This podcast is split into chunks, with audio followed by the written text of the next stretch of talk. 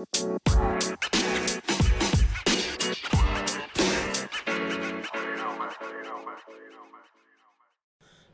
सज्जन साहिबाना ने निशानदेही आगी राम राम।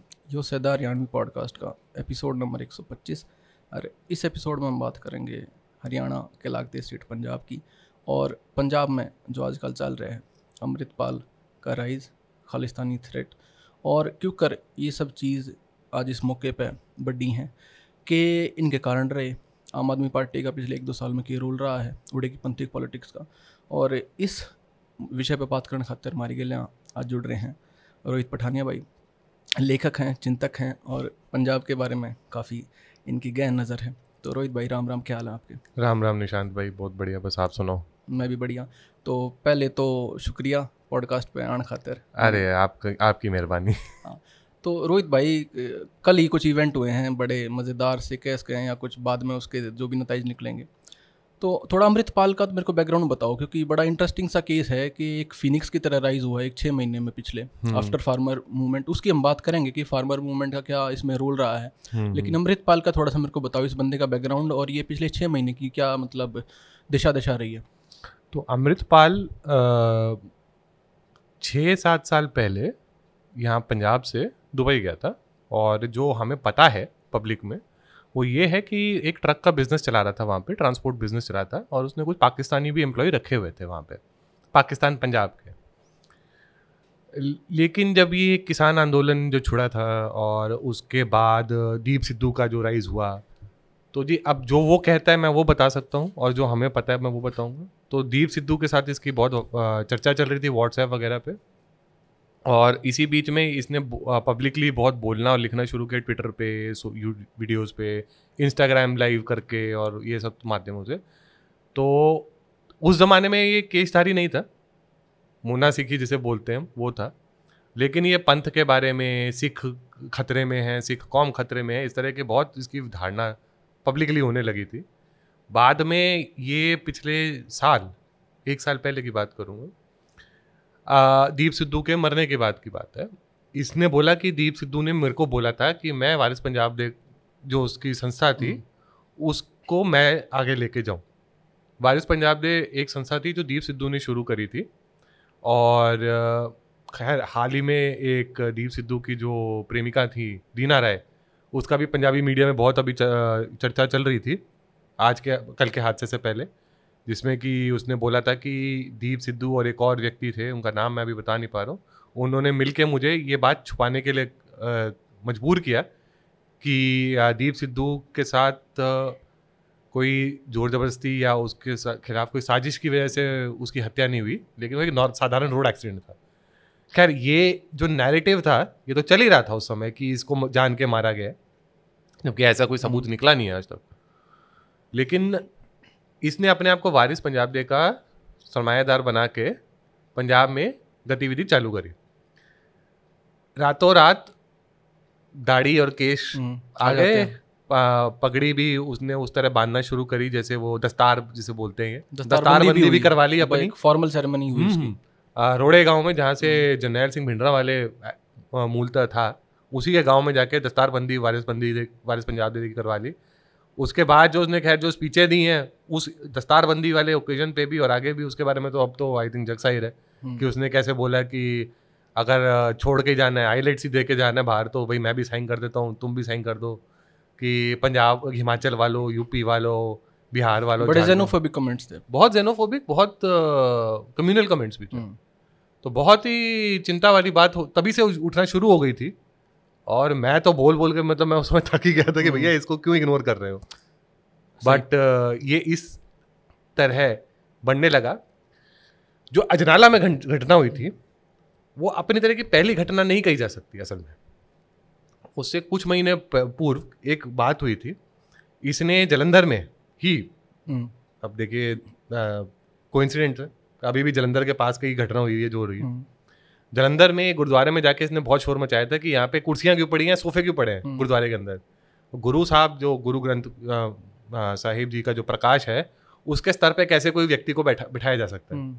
इस बात को लेके फर्नीचर जलाया गया तोड़ा गया और उसकी वजह से उसका तब तक इतना प्रभाव पड़ चुका था पंथ के अंदर कि पंजाब के तकरीबन तकरीबन हर ज़िले में गुरुद्वारों में से फर्नीचर निकाल निकाल के लोगों ने जलाया है। हम्म, ये भी नहीं कि दान किया उन्होंने बोला कि ये फर्नीचर ने भी गुरु साहब की बेद भी कर दी है। सही। अच्छा रोहित भाई मैं आऊँगा इस हम्म। इशू पे बेअदबी वाले पे। थोड़ा सा पीछे चलते हैं आपने ज़िक्र करा दीप सिद्धू का। तो दीप सिद्धू को अगर हम देखें तो फार्मर मूवमेंट में कई बार उसका चेहरा बड़ा प्रोमिनेंटली सामने आया। नेशनल मीडिया ने थोड़ी अंग्रेज़ी बोल लेता था तो उसको बाइट भी दी टाइम दिया। तो वारिस पंजाब दे बिफोर अमृतपाल उसका नेचर कैसा था? क्या वो इन्हीं गतिविधियों में लिप्त थी इस टाइप की या वो एक अलग संस्था थी और इन लोगों ने किसी पूरी एक साजिश के तहत उसको अब एक हाईजैक किया है और इसको मुंतखब किया एज अ हेड उसका और पूरा एक प्लान बना? मतलब एक प्रोटो दोबारा एक हाँ, हम्म, कह सकते हैं भिंडरा वाले की शक्ल एक बंदे को वहाँ दुबई से यहाँ मतलब हेलीकॉप्टर लैंड कराया जाता है। तो वारिस पंजाब देश से पहले की शक्ल में था? ये एक्टिविटी पहले भी चल रही थी या ये बिल्कुल ही एक वाटर शेड एक ब्रेक है पास से? बारिश पंजाब डे तो चल रही थी किसी न किसी रूप में। मतलब उसकी नींव रखी जा रही थी ऐसे समझिए दीप सिद्धू अगर हम रीना राय की बात माने जिसने इंटरव्यू में बोला कि वारिस पंजाब डे क्या करने की कोशिश करता वो समाज में शिक्षा का स्तर सुधारने के लिए काम करने की कोशिश कर रहे थे। वो नशे के खिलाफ आंदोलन चलाने की कोशिश कर रहे थे और जगह जगह उसके लिए समर्थन इकट्ठा कर रहे थे। आर्थिक समर्थन से ज़्यादा मतलब जो सामाजिक समर्थन था उसके प्रति वो कोशिशें कर रहे थे। लेकिन दीप सिद्धू के आने के बाद वारिस पंजाब डे ने बिल्कुल ही मतलब अपना जो है दिशा बदल ली। हम्म, आप समझिए ऐसे नशे के ऊपर बहुत शोर मच रहा था लेकिन नशे के साथ साथ बार बार कौम के लिए शहीदी की बातें छेड़ना शुरू हम्म। कर दी गई। मतलब हर हर आ, मौके पे जब भी अमृतपाल सिंह बोले हैं आपको सिर्फ़ लड़ाई करनी है लड़ाई के मैदान से कौन भागता है इस तरह की बातें हम्म, हम लड़ाई का मैदान देख के तो सूरमों को चाव चढ़ता है मतलब इस तरह की बयानबाजी बहुत करी गई है वारिस पंजाब दे तो आज की तारीख में सिर्फ़ जल्लूपुर खेड़ा जो गाँव है हम्म। सिर्फ़ उसी तक उसके आसपास ही मतलब उसकी गतिविधि हो रही है जो सुनने में आया है जिसके बारे में विशेष तौर पे जो मेन स्ट्रीम मीडिया आजकल बहुत ही जो चर्चा कर रही है कि नशा मुक्ति अभियान वहाँ पे चल रहे हैं और वहाँ गुरुद्वारों में लोगों को रखा गया है अब ये जो अमृतपाल संधू को पैराशूट किया गया है हम्म। आप विशेषता जैसे आपने बड़ा सही बोला पहनावा देखिए कैसा है हम्म, किसी एक व्यक्ति को विशेष तौर हाँ। पे। मतलब उससे जुड़ने की कोशिश की गई है। थोड़ा झुक के चलता है आगे बेंड होके थोड़ा मतलब उसका सारा जो जेस्चर है बिल्कुल बिल्कुल वही नीली पगड़ी बिल्कुल। वही केश भी मतलब दाढ़ी की भी मतलब फॉर्मेशन वैसे ही है। बाणा पहन के चलना। बाड़ा पहन के चलना। कई कई फ़ोटो में तो तीर के साथ भी दिखाया है। वो तीर हाँ। वाला संत बोलते थे भिंडरा वाले को तो मतलब उसकी छवि बनाने की तो दोबारा कोशिश की गई है। बिल्कुल। अब आप ये देखिए न्यूज़ में तो आ ही चुका है कि आईएसआई और खालिस्तानी हैंडलर जो हम्म। आईएसआई के जो खालिस्तानी एजेंट हैं उनके हैंडलर इसको मैनेज कर रहे हैं यूके बेस्ड हैं। हम्म, बात तो यहाँ तक भी सुनने में आ रही है उड़ती उड़ती कि कहीं इसने जो अभी शादी करी है जिसमें इसकी पत्नी की फ़ोटो ही नहीं बाहर आई थी। अच्छा। वैसे तो आप जी पूरा दुनिया जहाँ की अपनी तस्वीरें लेके और ये दीप सिद्धू और ये सब रीना राय करके करे जा रहे थे लेकिन आप अपनी पत्नी की तस्वीर नहीं आना चाहते क्योंकि आप प्राइवेट रखना चाहते हैं अपनी लाइफ को। तो आप दूसरों की लाइफ क्यों हराम कर रहे हैं? वो अलग कहानी हो तो जाती है इमरान खान वाला केस कर दिया बिल्कुल तो। बिल्कुल बिल्कुल। तो अब उसमें ये भी सुनने को आ रहा है कि वो जो पत्नी है हम्म। उसका तो आ, ये आ, क्या नाम है उसका गुरपटवंत पन्नू हम्म, या शायद रवि खालसा इनमें से किसी की रिश्तेदारी है। अच्छा। तो मतलब वो तार और जुड़ते जा रहे हैं। अब ये मैं तथ्य साबित नहीं कर सकता क्योंकि मैंने भी उड़ते उड़ते सुना है खबरें। हम्म, लेकिन मतलब अगर ऐसा है तो एक्चुअली बड़ी चिंता की बात है क्योंकि ये पूरी मतलब एक तरह से एक कम्युनिटी टाइट हो रही है। इंटरलिंक हो रही है बहुत स्ट्रांग तो ये तो दिख रहा होते हुए।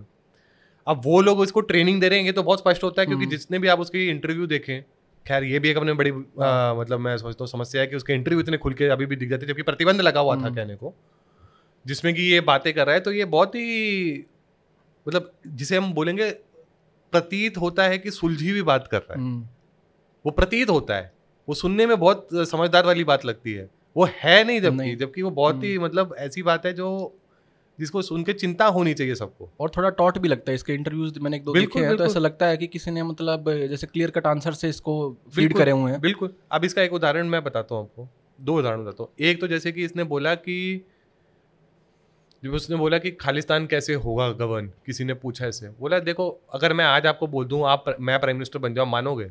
नहीं मानोगे ना? तो मैं इसके चक्रों में नहीं पड़ रहा हूँ। हम्म। पहले मैं खालिस्तान बनाऊँगा फिर बात करूँगा। ये ट्यूटरिंग और ट्रेनिंग से ही आ सकती है बात इस तरह हम्म, की। क्योंकि ये ये तो ऐसा मुद्दा है जिसमें कि जितने भी खालिस्तानी समर्थक जो आज भी हैं भारत में वो आपस में इस विषय पे कभी एक मत नहीं हो पाए। बिल्कुल। और मेरे लिए थोड़ा विस्मयकारी इसलिए भी है कि दुबई में एक बंदा ट्रांसपोर्टर है उसकी कितनी सोशो पॉलिटिकल समझ है। और एकदम वो उसकी पैराशूट एंट्री होती है और वो ऐसे ऐसे मतलब बड़ी सोफिस्टिकेटेड पॉलिटिकल टेक दे रहा है इंटरव्यू में। बिल्कुल। देखिए तो- अगर ऐसा होता कि वो बहुत पढ़ा लिखा होता हम्म, डिग्री के टर्म्स में नहीं बट हाँ, वैसे, वैसे भी, भी। तो मैं समझ भी पाता। लेकिन आप कई चीज़ें बहुत जान के लूप होल्स में छोड़ते हैं। हम्म, जैसे कि आप बोलते हैं कि इतने जो रिले जब हम एक नई तरह की कंट्री बनाएँगे हम नए तरह का मॉडल दिखाएँगे कंट्री का वो मॉडल क्या है? आप मॉडल तो लेकिन समझाते नहीं हो। आप मॉडल शब्द ज़रूर यूज़ कर देते हो। इसलिए भी और चिंता होती है बिकॉज़ ये तो बेसिकली यही दिखाना चाह रहे हैं कि मैं तुम्हारे हर सवाल का उत्तर दे सकता हूँ। हम्म, मैं दूँ या ना दूँ पर मैं दे सकता हूँ। सही। ये ट्रेनिंग के बिना नहीं आ सकता। हम्म। या तो और हमेशा ऐसा लगा कि कोई इसको ट्यूटर करता आ रहा है हम्म, कोई इसी की इंटरव्यूज़ पे नज़र रख के उसको और पॉलिश कर रहा है जैसे हम्म, कहते हैं। कि कैसे आपको इसको उत्तर देते जाने क्योंकि हर इंटरव्यू में इसका लहजा इसकी इसके जो शब्द हैं और जो इसकी वाणी है उसमें सुधार ही हुआ है। कमी तो आई नहीं है। ये हम्म। मीडिया मैनेजमेंट बड़ी कमाल की है इसकी। हम्म। और आसपास अब आप देखें जितने भी इसके हाल फ़िलहाल के इंटरव्यू थे उसमें तो मतलब इसके पीछे के जो सिक्योरिटी गार्ड थे वो भी नहीं थे। हम्म, वो दूरी पे दिख रहे हैं। मतलब वो बिना बंदूकों के दिख रहे हैं जो अदरवाइज़ सब जगह बंदूकें लेके घूम रहे ताकि कोई कंट्रोवर्सी ना बन सके लीगली सही। तो ये चीज़ें तभी हो सकती है जब आप ज़मीन पर एक नज़र बनाए रखे हुए कि कौन किस तरह इन इंटरव्यूज़ पे रिस्पॉन्ड कर। हम्म। अच्छा आपने खालिस्तान की बात करी कि एक राय नहीं है। तो मैं पीछे ट्विटर पे एक मैप देख रहा था कि ये तो नांदेड़ भी खालिस्तान का हिस्सा है बिहार में कोई गुरुद्वारा है वो भी खालिस्तान का हिस्सा है। तो जैसे एक पाकिस्तान 47 में बनने से पहले वो अलग अलग पॉकेट्स थी पाकिस्तान की इंडिया में ना। तो ऐसी खालिस्तानी पॉकेट्स तो क्या किसी ने मतलब थेरेटिकली भी कि इसको एज अ स्टेट कंसीव भी किया है कि ये लगेगा कैसा? अगर इन्हीं की बात में मैं मतलब एग्री करूँ कि यहाँ खालिस्तान बनाना चाह रहे हैं तो उसका स्वरूप क्या होगा क्या किसी ने इस पर सोचा भी है? आपने बड़ा अच्छा सवाल पूछा है और थोड़ा सा हम और हिस्ट्री में पीछे चलते हैं। हम्म, खालिस्तान का पहला ज़िक्र कब आता है? Not with the word Khalistan hmm. But एक इंडिपेंडेंट स्टेट जहाँ पे सिखों का बोलबाला हो हम्म। जिस जो टर्मिनोलॉजी अकाली दल ने बहुत दशकों से इस्तेमाल करी है 1925 के बाद से बोल रहा हूँ हम्म, उसका पहला ज़िक्र आता है राउंड टेबल कॉन्फ्रेंसेस में। Thirty thirty thirty thirty one की जो राउंड टेबल कॉन्फ्रेंस हुई थी जिसमें सिख प्रतिनिधि बन के मास्टर तारा सिंह गए थे। हम्म। और उसमें ये बात छिड़ी थी कि सिखों का वर्च सिखों के जो स्पेशल इंटरेस्ट है उनका ख्याल रखा जाए किसी भी तरह। हम्म, ऐसी स्टेट अगर बनती है तो वो ध्यान रखना है। 1946 में भी जब ये समझ आ गया था कि विभाजन होना है भारत का ये स्पष्ट हो गया था तब एक आज़ाद पंजाब की डिमांड की गई थी और उसमें सिखों ने एक स्टेट क्रिएट करी थी जिसमें कि आज का खाइबर नहीं है पख्तूनख्वा खाइबर वाला क्षेत्र नहीं आता है जो पंजाब से जो रावलपिंडी और ये वो तो निकाल दिए थे पेशा उन्होंने एक क्षेत्र बनाया जिसमें कि जो कनाल कॉलोनी जो इंडस के लॉन्ग का एरिया जिसे लांडा पंजाब बोलते हैं हाँ। और जो इधर का जो आ, अपना पंजाब था ईस्टर्न पंजाब जिसमें कि पटियाला हिमाचल ये सब वाले क्षेत्र थे हरियाणा भी था। हम्म, इसमें उन्होंने बोला देखिए इसमें हिंदू और मुसलमान जनसंख्या के नंबर बराबर होंगे सिख होंगे जो बीस परसेंट होंगे ऐसा समझिए। और जो है उसमें बेसिकली वो ये इस तरह का मॉडल बनाने की कोशिश की गई थी कि सिख जब चाहें वो किसी को भी सत्ता दे सकते हैं इस अरेंजमेंट में। आप ये समझिए हम्म, उनका खेल ये था। वो अलग बात है हिंदू का तो इतना कोई उसमें रोल नहीं था जो स्पेशली मुस्लिम लीग थी उसने तो उठा के ही ठुकरा दिया था इस मॉडल को। हम्म। बोला हम इसको स्वीकार ही नहीं कर सकते हम क्यों छोड़ें अपना। हक? और तब तक वैसे भी मुस्लिम लीग का ही काबिज हो गया था पंजाब में। तो ये तब की बात है। उसके बाद फिर अब ये लोग कहते हैं कि हम आपको एक हमें एक स्टेट प्रॉमिस की गई थी अपने इंटरेस्ट के लिए नेहरू और पटेल द्वारा। लेकिन नेहरू पटेल ने कोई प्रॉमिस ही नहीं किया था। उन्होंने बोला हम आपकी मांग को हम्म, परखेंगे उसकी उसके ऊपर विचारेंगे और फिर आगे बढ़ेंगे। लेकिन सिख सूबा करके सिख सूबा पंजाबी सूबा कब बन गया? हम्म, ये पता नहीं चला। उसको लेके इतना शोर उतना इतना उपद्रव किया पूरे एरिया में जो आज का जो पंजाब हरियाणा और जो लोअर हिमाचल का बेल्ट है जो इसका हिस्से थे शिमला वाला बहुत उपद्रव किया गया। मतलब आज आके हर बारी एक state within a state if not a separate state करने की पूरी कोशिश की गई है। 1967 में भी जब ये मिला तो उसकी बाउंड्री क्लियर थोड़ी ना थी इनको।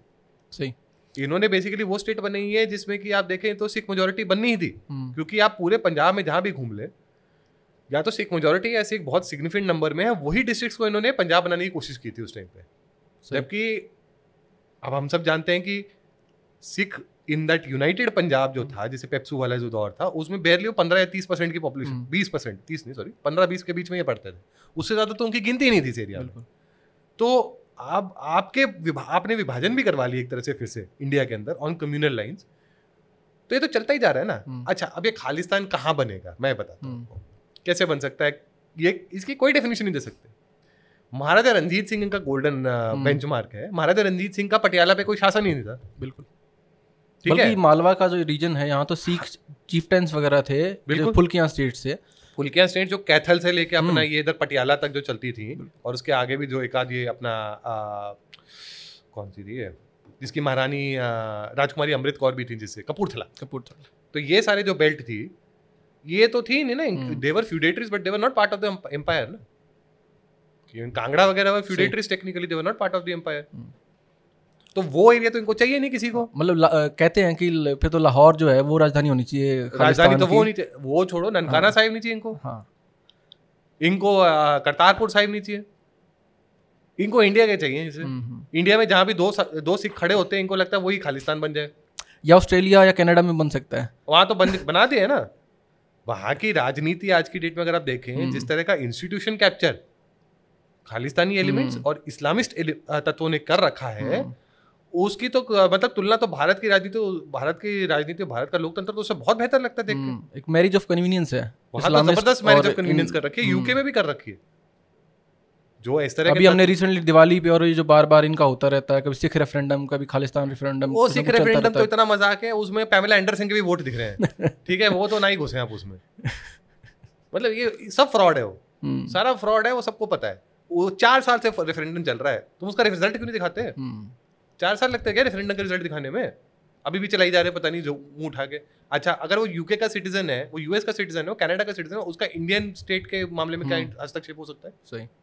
तो ये रेफरेंडम ही झूठा है। हम्म, ये बहुत बड़ा प्रपंच चल रहा है चार साल से जिसकी कोई कोई अहमियत नहीं है। किसी कंट्री को उसको बिल्कुल मतलब करने भी नहीं देना चाहिए। हम्म। वो अलग बात है हमारी कॉन्सुलेट जो करती है अब तो भगवान जाने। अच्छा मैं अगर आपकी बात ठीक समझाऊं तो ये 1930 से शुरू होके मतलब एक लेडर है ये धीरे धीरे बिल्ड होता रहा है। बिल्कुल। पहले एक छोटा स्टेट फिर एक खालिस्तान की शक्ल अख्तियार की। 1973 में आनंदपुर साहिब रेवोल्यूशन होता है फेडरलिज्म की बातें होते होते 84 में फिर हमें सब पता ही है ब्लू स्टार ऑपरेशन हुआ उसके बाद एक मिलिटेंसी का दौर चला पंजाब में 90s तक मिड 90s तक। फिर ये स्टेट थोड़ा स्टेबल होता नज़र आता है। हम्म। रेगुलर इलेक्शन हो रहे हैं आपके अमरिंदर सिंह आ रहे हैं कभी अकाली आ रहे हैं हम्म। लॉयल्टीज चेंज हो रही हैं। तो एक ये क्या कॉइंसिडेंस है कि जब से आप आम आदमी पार्टी की सरकार आई है तभी से वारिस पंजाब दे और ये जो रेडिकल एलिमेंट है इसकी जो उरूज पे आया है हम्म। तो ये कि, कि महज इतफाक है ये एक कि ये पोस्ट फार्मर मूवमेंट में ही ये सब चला है क्योंकि एक साल में ही हमें जो स्टेट की जो है ना उसकी शक्ल में बहुत बदलाव नज़र आ रहे हैं देखो आपने सवाल तो अच्छा किया थोड़ा सा पीछे इसमें चलते हैं हम्म। 2020 से पहले की बात करते हैं 2013 की बात करते हम्म, हैं 2013 में जर्नैल सिंह भिंडरा वाले को कौम का शहीद डिक्लेयर करती है अकाल तख्त। जी। ठीक है? और उसका एक मेमोरियल भी बनाती है। हम्म। शुरू करती है काम। ये अकालियों के अंडर हुआ है। ये अकाली दल तो चीफ मिनिस्टर ही वही थे एसजीपीसी तो अकालियों के अंडर ही रहती है ना। बिल्कुल। एसजीपीसी और अकाली दल कोई अलग पार्टी मत समझिए हाँ, प्लीज़ वो का institution है। बहुत क्लियर है। मैं तो ये बोलूँगा Akali Dal is the political wing of SGPC हमेशा हम्म, ये समझ के चलिए आप। जो भी एसजीपीसी कंट्रोल करता है वो अकाली दल का मालिक है। ये हमेशा से रहा है अरेंजमेंट अब ये सब कुछ होने के बाद भी आप कर रहे हैं क्योंकि आपको पता है कि आपका जो पॉलिटिकल बेस है वो स्लिप हो रहा है पंथ के अंदर। इसीलिए ये एक एक्सट्रीमिस्ट भावना को ट्रिगर करने की कोशिश की गई है। 2000 के बाद ऑलरेडी आपका एक नैरेटिव धीरे धीरे पिकअप हो रहा था जहाँ पे इसको कौम का शहीद डिक्लेयर करके मतलब इस तरह के पॉपुलर मैसेजिंग हो रही थी। डायस्पोरा में तो विशेष तौर पे हमेशा से रही है हम्म, कि डायस्पोरा में बहुत ऐसे तत्व हैं जो मतलब यहीं के जो खालिस्तानी टेररिस्ट थे जिनको ये पंजाबी में खाड़कू बोलते हैं। हम्म, ये खाड़कू बहुत सारे वहाँ पे बसे हुए हैं ना आज की डेट में। सही। तो ये खाड़कू लोग जो हैं जो जो इंडिया में रहते हैं वो तो थोड़े प्रैग्मेटिक भी हो गए हैं। वो लोग तो आज भी प्रैग्मेटिक नहीं है खैर। तो ये खाड़कुओं की फंडिंग भी चलती आ रही है इस तरह के नैरेटिव को पुश करने के लिए। उन्होंने मीडिया को हाई पॉपुलर मीडिया को हाईजैक किया। आप गाने देखिए पिक्चर हम्म। देखिए। उन्होंने ये नैरेटिव सेट किया कि सिखों के साथ इंडिया में जेनोसाइड चला आ रहा है हम्म। लगातार। उसको मेन स्ट्रीम कराया है। बहुत हद अच्छा तक फ़िल्मों में बड़ा इंटरेस्टिंग है क्योंकि पिछले दस साल की अगर पंजाबी फ़िल्में आप उठा के देखें तो हीरो यूजुअली जट सिख होता है और हिंदू को मतलब ऐसा डेरोगेटरी उसमें दिखाया जाता है। बिल्कुल। तो वो भी एक मतलब एक नैरेटिव सेट करने तो का ही आपको मैं एक बात बताता हूँ आप किसी भी गाँव की जो इतने बनाते हैं आपने किसी गाँव में किसी हिंदू को देखा वहाँ पे? नहीं। क्यों देख क्यों नहीं देखा? आपको क्या लगता है? आप सोचिए मैं मज़ाक नहीं कर रहा हम्म। हूँ ये बहुत चिंता का विषय है। जब अस्सी के दशक में खालिस्तान का टेरर फ़ेज़ एकदम ऊंच अरूज पे था। हम्म, हिंदुओं ने पलायन किया गाँव से। या तो शहरी हम्म। इलाकों की तरफ़ नहीं तो दूसरे राज्यों की तरफ़। बिल्कुल। आज की तारीख में हिंदुओं की जो संख्या पिंडों में है ना के बराबर है। वो इसी कारण से है। पंजाबी हिंदू जो गाँव के थे तकरीबन तकरीबन सारे चले गए थे। क्योंकि उनको टारगेट किया जाता था खास तौर पे। जैसे कश्मीर में पोस्टर लगते थे ना हम्म, कि तुम्हारी प्रॉपर्टी छोड़ दो इस तरह के पोस्टर पंजाबी हिंदुओं के घरों पे लगे हैं शहरों में और गाँव में। ये ये किस पर ये चीज़ें कभी पब्लिकली नहीं होती हम्म। हैं। हमारे को जेनेसाइड किया गया है सिखों के साथ बुरा तो हुआ है मैं ये नहीं कहता चौरासी के बाद जो हुआ है तो उसमें तो उल्टा खालिस्तान के भी टेरर मूवमेंट में सिखों ने जितने जितनी मतलब जितने मरे हैं जितनी बलिदानियाँ दी हैं पुलिस फोर्स में रह के पैरामिलिट्री फोर्सेज में रह के वो उसकी तो संख्या ही नहीं है क्योंकि उनको पता है वो राष्ट्र के हित में खड़े हुए थे वो लोग। ये लेकिन उसको सबको दिखा के कि भाई ये इंडियन स्टेट जेनोसाइड कर रही है। हम्म, आपने नैरेटिव मेन स्ट्रीम भी करवा दिया है और आपकी फ़िल्मों में भी यही अब आप दिखाते हैं। दस साल से तो यही चल ना। आपको एक ऐसी पिक्चर बताइए जिसमें कोई हिंदू हीरो है। इन द सेंस जिसका कैरेक्टर हिंदू दिखाया गया पंजाबी हिंदू दिखाया गया। नहीं दिखा सकते ना। बल्कि कुछ हिंदू जो सिंगर्स भी हैं वो भी अपने आप को मतलब वो, वो अपनी जट्टों की शान में गाने गाते हैं। परमीश वर्मा। हाँ। और शायद रोशन प्रिंस वगैरह रोशन प्रिंस है निंजा है। निंजा आर ने आर नाइट है। आर नाइट है। लेकिन आप अपने आपको दिखा नहीं सकते ना उस हम्म। तरह अब ये निंजा ने जो एक आर्टिस्ट है इन्होंने थोड़ा बहुत अपनी हिंदू आइडेंटिटी असर्ट करना शुरू किया है ऑन सोशल मीडिया जैसे वो अभी काशी विश्वनाथ गए थे हम्म। महाकाल के दर्शन और ये सब तो वो डालते रहते हैं वीडियोस लेकिन जैसे परमीश वर्मा को कितनी खुल के धमकियाँ मिलती हैं सबको पता है। इन सबको कैसे कैसे धमकियाँ मिलती हैं? एक वो अभी एक आर्टिस्ट थी हिमांशी खुराना करके हम्म। जिसका बड़ा वीडियो पॉपुलर हुआ है। वो सिंदूर वाला। हाँ सिंदूर के ऊपर जोक मार रही है। अब वो देखिए अब वही होता है ना क्योंकि आपको वो इंडस्ट्री इस तरह चलती है कि आप उसको अवॉइड नहीं कर सकते या तो you have to be part of it hmm, नहीं तो आपको कोई बिल्कुल इग्नोर करेंगे। तो अब ये तो हो ही रहे इतने टाइम से ये परेशानी चल रही है। लेकिन इसको इग्नोर करते जा रहे थे हम। और मीडिया में नैरेटिव चल रहा था। साइमल्टेनियसली ये सब करे जा रहे थे। 2017 में 2016 में इनफैक्ट इंसिडेंट्स होते हैं बेबल कला के। हम्म, कोटकापुरा वाला केस होता है। जिसमें कि और गुरु ग्रंथ साहब जी का प्र- स्वरूप मिसिंग है अभी भी। उनकी अकाउंटेबिलिटी भी ठीक से नहीं हुई है। वो बोलते थे नहीं कोई अकाउंटिंग एरर थी ये थी। केस बराबर है हम्म। कहीं नहीं गया केस। इनफैक्ट उस केस में तो अभी प्रीएम्प्टिव बेल भी नहीं दिया इन्होंने सुखबीर बादल को फरीदकोट के केस कोर्ट ने। तो पंत ये पंत खतरे में की कोशिश कर रहे थे और पंत पंत में इतना बड़ा ये एक स्कैंडल हो गया हम्म, और इसके ऊपर इनको उसकी वजह से लोगों को गोलियाँ मारी गई। बेअदबी के केसेस जो थे जो स्पेशली डेरा सच्चा सौदा के अनुयायियों के खिलाफ चल रहे थे उसको लेके इन they were seen as ineffective इनका कोई इंटरेस्ट नहीं है इसको सॉल्व करने का क्योंकि खुद डेरों में जाके वोट मांगते रहते हैं। हम्म, तो 2017 में तो जिस तरह का मैंडेट अमरिंदर सिंह जी को मिला था उसमें वो एक नाराज़गी बहुत ज़ाहिर थी। हम्म, लेकिन अमरिंदर सिंह जी भी नहीं कुछ नहीं किया। तो जी अब दो, दोनों पार्टियाँ दिल्ली की बिकाऊ पार्टी हैं ये करेंगी नहीं ये सोच के आम आदमी पार्टी आई है। हम्म, 2017 से इनफैक्ट आम आदमी पार्टी की प्रेजेंस जो थी उसमें खालिस्तानी तत्वों का बहुत बड़ा हाथ है। जरनैल सिंह हम्म, इनका जो एमएलए दिल्ली में है कि वो आ, सुखबीर बादल की बताई हुई बात है। आप अच्छा। रिकॉर्ड पे देख लीजिए। उसने इंटरव्यू में बोला हुआ है खालिस्तानी एलिमेंट्स जो यूके में बैठे हैं उनके स्टेज उनके साथ स्टेज शेयर करके आम आदमी पार्टी के लिए फंडिंग रेज कर रहा था। 2017 की बात कर रहा हूँ हम्म। मैं। तो ये तो कोई नई चीज़ तो थी नहीं ना। प्रॉब्लम ये थी कि 2021 में तो मन बन बन गया था। हमें फ़र्क नहीं पड़ता हमें इन दोनों पार्टियों को हटाना है। हम्म, तो ये सब तो फिर अब देखिए पंजाब में प्रेसिडेंट ही ऐसा है। जो भी नेता उठा लो खालिस्तान के साथ उसने कुछ ना कुछ फ्लर्ट किया हुआ है। बिल्कुल। है ना? तो फिर कैसे करोगे? अच्छा आपने कहा फ्लर्ट किया हुआ है एक अपीजमेंट की पॉलिटिक्स तो हमें दिखती है। क्या इसका ऑन ग्राउंड ट्रैक्शन है इस टाइप का जो ये खालिस्तानी क्योंकि एक फ़ेज़ से गुजरा है स्टेट ना throughout eighties mid nineties तो इस टाइप का दोबारा यही वही बातें या आप कह रहे हो कि नई जनरेशन आ गई है और सबका नया फ्लेवर नया क्लेवर होता है तो क्या पता वो जो दोबारा एटीज़ की जो पॉलिटिक्स थी वो नई जनरेशन जो है वो उसको एक रोमांटिसाइज कर रही है भिंडरा वाले को और उन्होंने वो जो दर्द नहीं देखा एटीज़ का तो उन्हें वो अब लग नहीं रहा उन्हें लग रहा है हम अचीव कर लेंगे कुछ। बिल्कुल तो बिल्कुल। ये जो नया दोबारा एक नई जनरेशन के साथ नए कलेवर नए फ्लेवर में एक नया। भिंडरे वाले का राइज है। तो आम आदमी पार्टी भी उन्हीं को अब तक एक तरह से अपीज कर रही है उसी एलिमेंट को। बिल्कुल। तो देखिए आपको क्या लगता है कि जो अच्छा नई जनरेशन के बारे में थोड़ा बताइए। नई जनरेशन को तो पता ही नहीं है कि अस्सी के दशक में क्या हो। हम्म, ये फैक्ट है। अगर आप देखें आज की तारीख में कौन से वो तत्व हैं जो इसके बारे में बहुत खुल के एडवोकेट करते हैं बात करते हैं? They were all probably born after 1993 नहीं उन्नीस सौ तिरानवे में बेन सिंह की हत्या हुई थी? हाँ। उसके बाद की आधी से ज़्यादा पैदाइश है ये लोग। अच्छा इन्होंने वो दौर नहीं देखा है।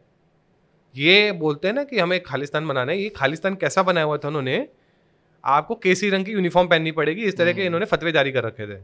और जो एक प्रिंसिपल थी जिन्होंने प्रिंसिपल ने बोला भाई हमें टाइम दीजिए इतनी तरह ये बेचारे गरीब बच्चे हैं कि यूनिफॉर्म नहीं अफोर्ड कर सकते हैं।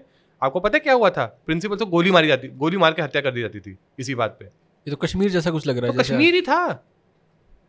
आप तंबाकू छोड़िए मीट की दुकानें भी नहीं खोल सकते। हम्म, ठीक है? तंबाकू को लेके इतना तमाशा किया शराब के ठेकों को लेके इतना तमाशा किया। जी आप उस जमाने में बोला जी आप संगीत नहीं बजा सकते शादियों में। आज ये अमृतपाल सिंह भी यही बोलता है।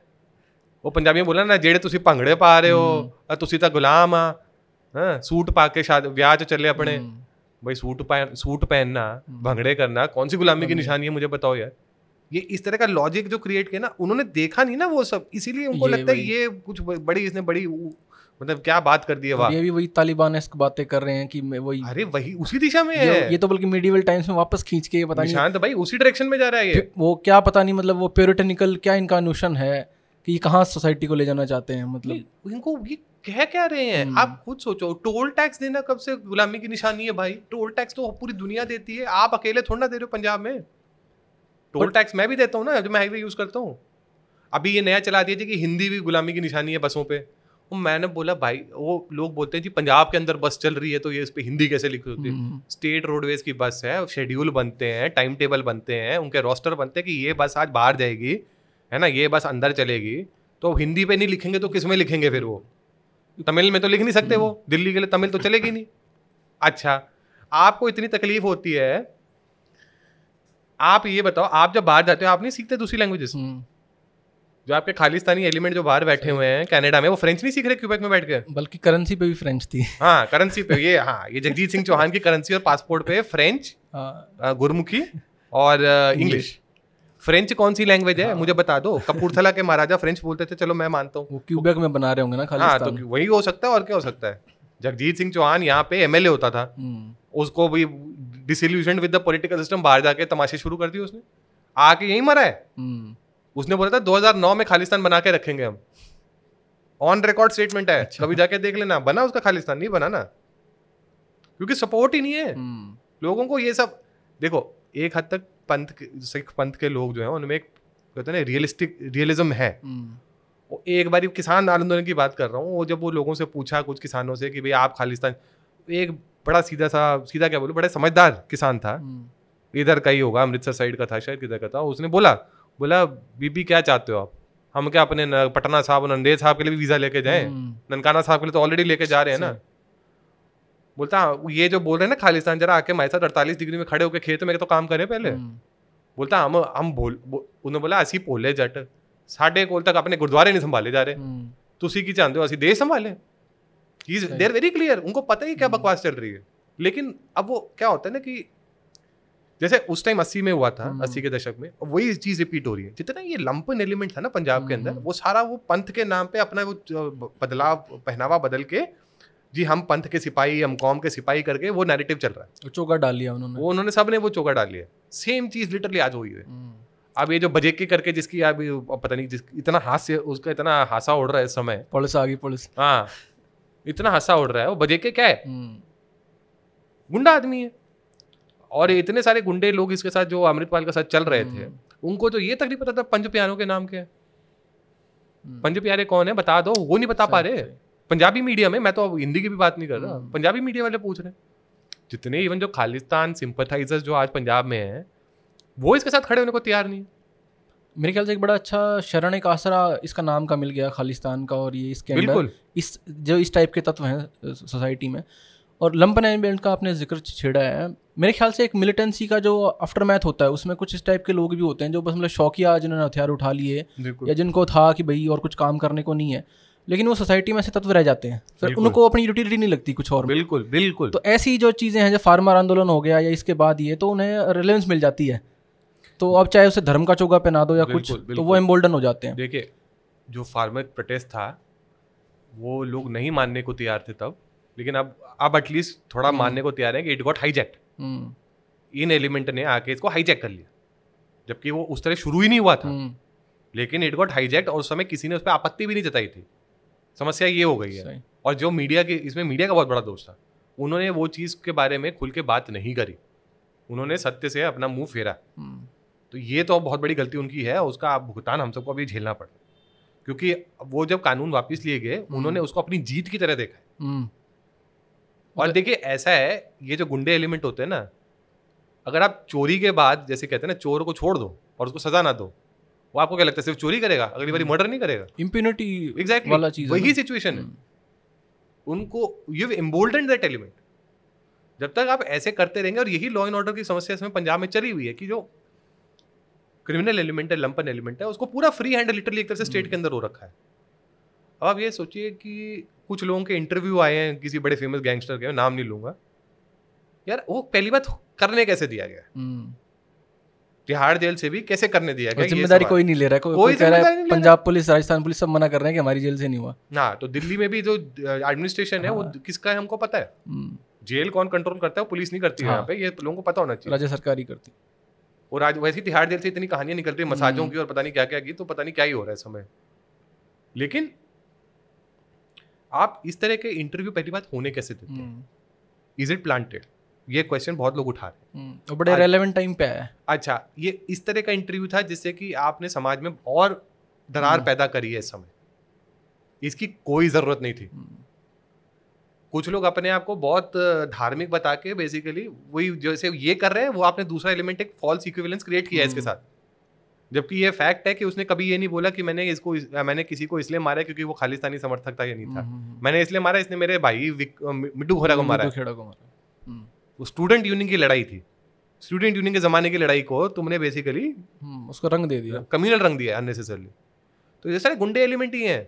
हम्म, अच्छा खालिस्तान मूवमेंट या एसजीपीसी या अकाली दल के जो एक्सट्रीमिस्ट थे बहुत हम्म। सारे वो नक्सल मूवमेंट के उपज है उस जमाने अच्छा। के। या वो कार्ड कारिंग कम्युनिस्ट होते थे। ये थोड़ा समझ मैं आपको बड़ा इंटरेस्टिंग है गुरचरण सिंह तोरा जो एस में फिर हेड भी बना था हाँ प्रेसिडेंट भी बना था। वो कार्ड कैरिंग कम्युनिस्ट था एक जमाने का। हरकिशन सिंह सुरजीत का खास आदमी होता हम्म। था वो। हरकिशन सिंह सुरजीत तो सबको पता है कौन हाँ। है। हरकिशन सिंह सुरजीत. और उसने मिलके पूरे एसजीपीसी पे बेसिकली इंस्टीट्यूशनल कैप्चर कर लिया था ऑलमोस्ट हम्म, वो तो बाई चांस वो बादल साहब जो थे उस टाइम पे उनको रियलाइज़ हो गया। वो चीफ मिनिस्टर भी थे। उन्होंने तो बेसिकली फिर फाइट बैक किया। हम्म, लेकिन जितने ग्रंथी जितने पार्टी थे सब कार्ड कैरिंग कम्युनिस्ट होते थे। एज वो पूरा इंस्टीट्यूशन कैप्चर करा देते लेफ्टिस्ट के थ्रू हरकिशन सिंह सुरजीत की चाबी भरने से। वैसे इससे बड़ा कॉन्ट्रडिक्शन क्या होगा कि ग्रंथी कम्युनिस्ट है? एग्जैक्टली अच्छा लेफ्टिस्ट हिस्टोरियंस की और भी बड़ी कहानियाँ हैं इस देश में वो तो सबको पता है। हम्म। लेकिन मैं बोल रहा हूँ आप ऐसे समझिए कैसे आप फिर वो नैरेटिव भी उस समय ट्विस्ट कर रहे हैं। आपने एक बात बोली ना कि ये लोगों के पास कुछ करने को नहीं कोई रेलिवेंस नहीं है। ये बहुत बड़ी प्रॉब्लम है पंजाब में देखिए एम्प्लॉयमेंट जेनुनली बहुत बड़ा इशू है। और वो तो पूरे इंडिया में है हम्म। खैर मैं मानता हूँ कई लेवल्स पे। लेकिन जो पंजाब में है कि यूथ जब कुछ करने को नहीं है ना तो फिर खाली दिमाग शैतान का घर वाली सिचुएशन बनी हुई है बहुत हद तक तो।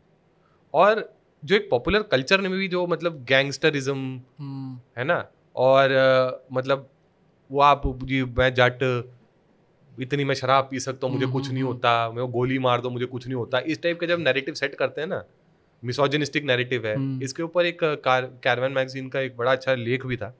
वो एक जर्नलिस्ट पंजाब के हैं सुखविंदर सिंह करके उनका था। हम्म, और उनके एक इंटरव्यूज़ भी उसके ऊपर सब्सिक्वेंटली हुए थे। वो बहुत प्रासंगिक है। कैसे इस कल्चर ने गैंग म्यूज़िक हम्म। ने क्योंकि वो बहुत बड़ी इंडस्ट्री है पंजाब के लिए music is like oxygen hmm, बिल्कुल। Culture is like oxygen for them hmm, hmm, उसके माध्यम से आपने कितनी गलत संदेशी दी है? आपने लोगों को ये चीज़ें एक तरह से मतलब इन्फ्लुएंस किया है। कहाँ पर एक जमाने में तो गुरदास मान के ऊपर भी फतवे एक तरह से जारी हो गए थे कि आप बहुत वलगर गाने गाते हैं। अभी तो वलगर का तो पता नहीं लेकिन ये हो गया कि आपको पंथ के लिए करना है। हम्म, सतिंदर सरताज के ऊपर इतना हो हल्ला हो गया था कि उसने कॉन्सर्ट स्वीडन में ऑर्गेनाइज किया था हम्म, ऑपरेशन ब्लू स्टार के आसपास के टाइम का। उसको कैंसिल करना पड़ा। इतना आउटरीच हो गया था। सही। अच्छा ये जो आपने बात की ना कि कुछ करने को नहीं है हम्म। तो हम बचपन में ना पढ़ते थे किताबों में कि पंजाब में भाई लुधियाना में वुलन इंडस्ट्री है कपूरथला में ये बनता है वो बनता है।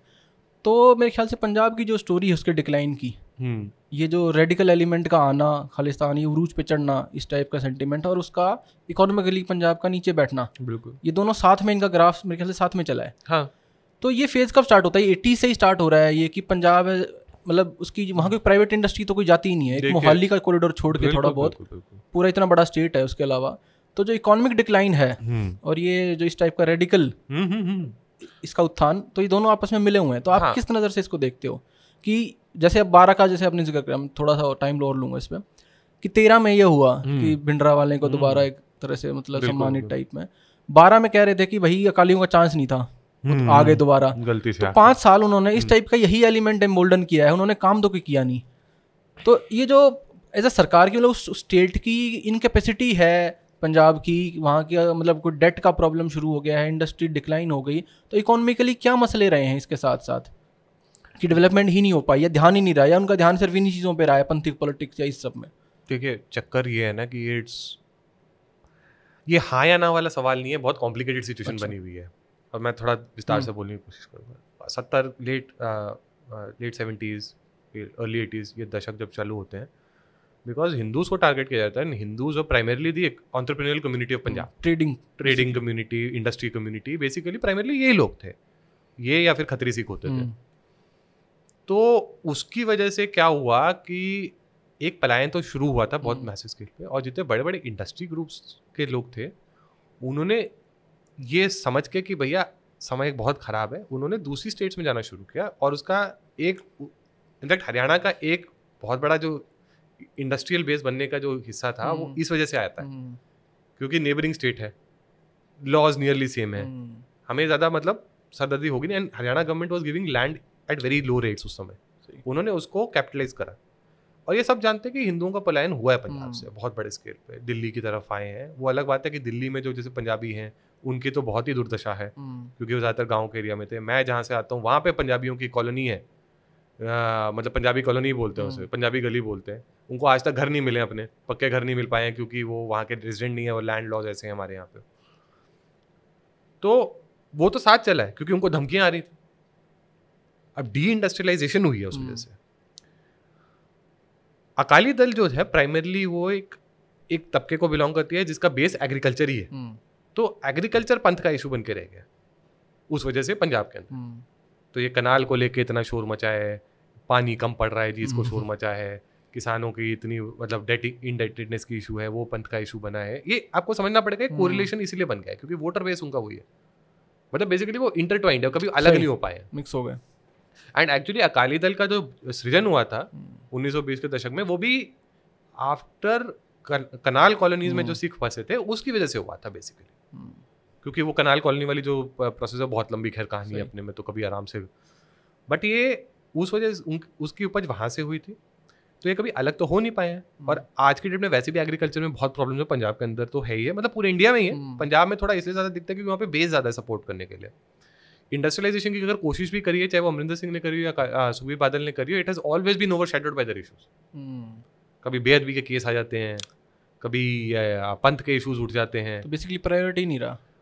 कोशिश करी। या कोई ऐसा वोट बैंक है पंजाब में जो डेवलपमेंट को वोट देगा? आपको लगता है या वहाँ उन्हें पॉलिटिशियंस को लगता है कि यार कोई ऐसा वोट बैंक ही नहीं है जो विकास या डेवलपमेंट की बातें हम करेंगे तो वोट बैंक देगा या कुछ पंजाब में फ्री भी कल्चर बहुत हो गया। ठीक। तो जब तो फ्री सब्सिडी देने पे वोट मिलेगा? फ्री बिजली का चलन फ्री बिजली का जो चलन था वो उन्नीस सौ तिरानवे के आसपास पंजाब में शुरू हुआ। उस टाइम पे it was supposed to be voluntary hmm, आज भी वॉलंटरी है पेपर पे वो अलग बात है सब कर रहे हैं फ्री बिजली। ठीक है? फिर ये आटा दाल स्कीम जैसी चीज़ें आई हम्म। जिसमें कि एक दो रुपए में आटा तीन रुपए में चावल एक रुपए में दाल और इस तरह की चीज़ें बहुत फ्री बीज इशू करी।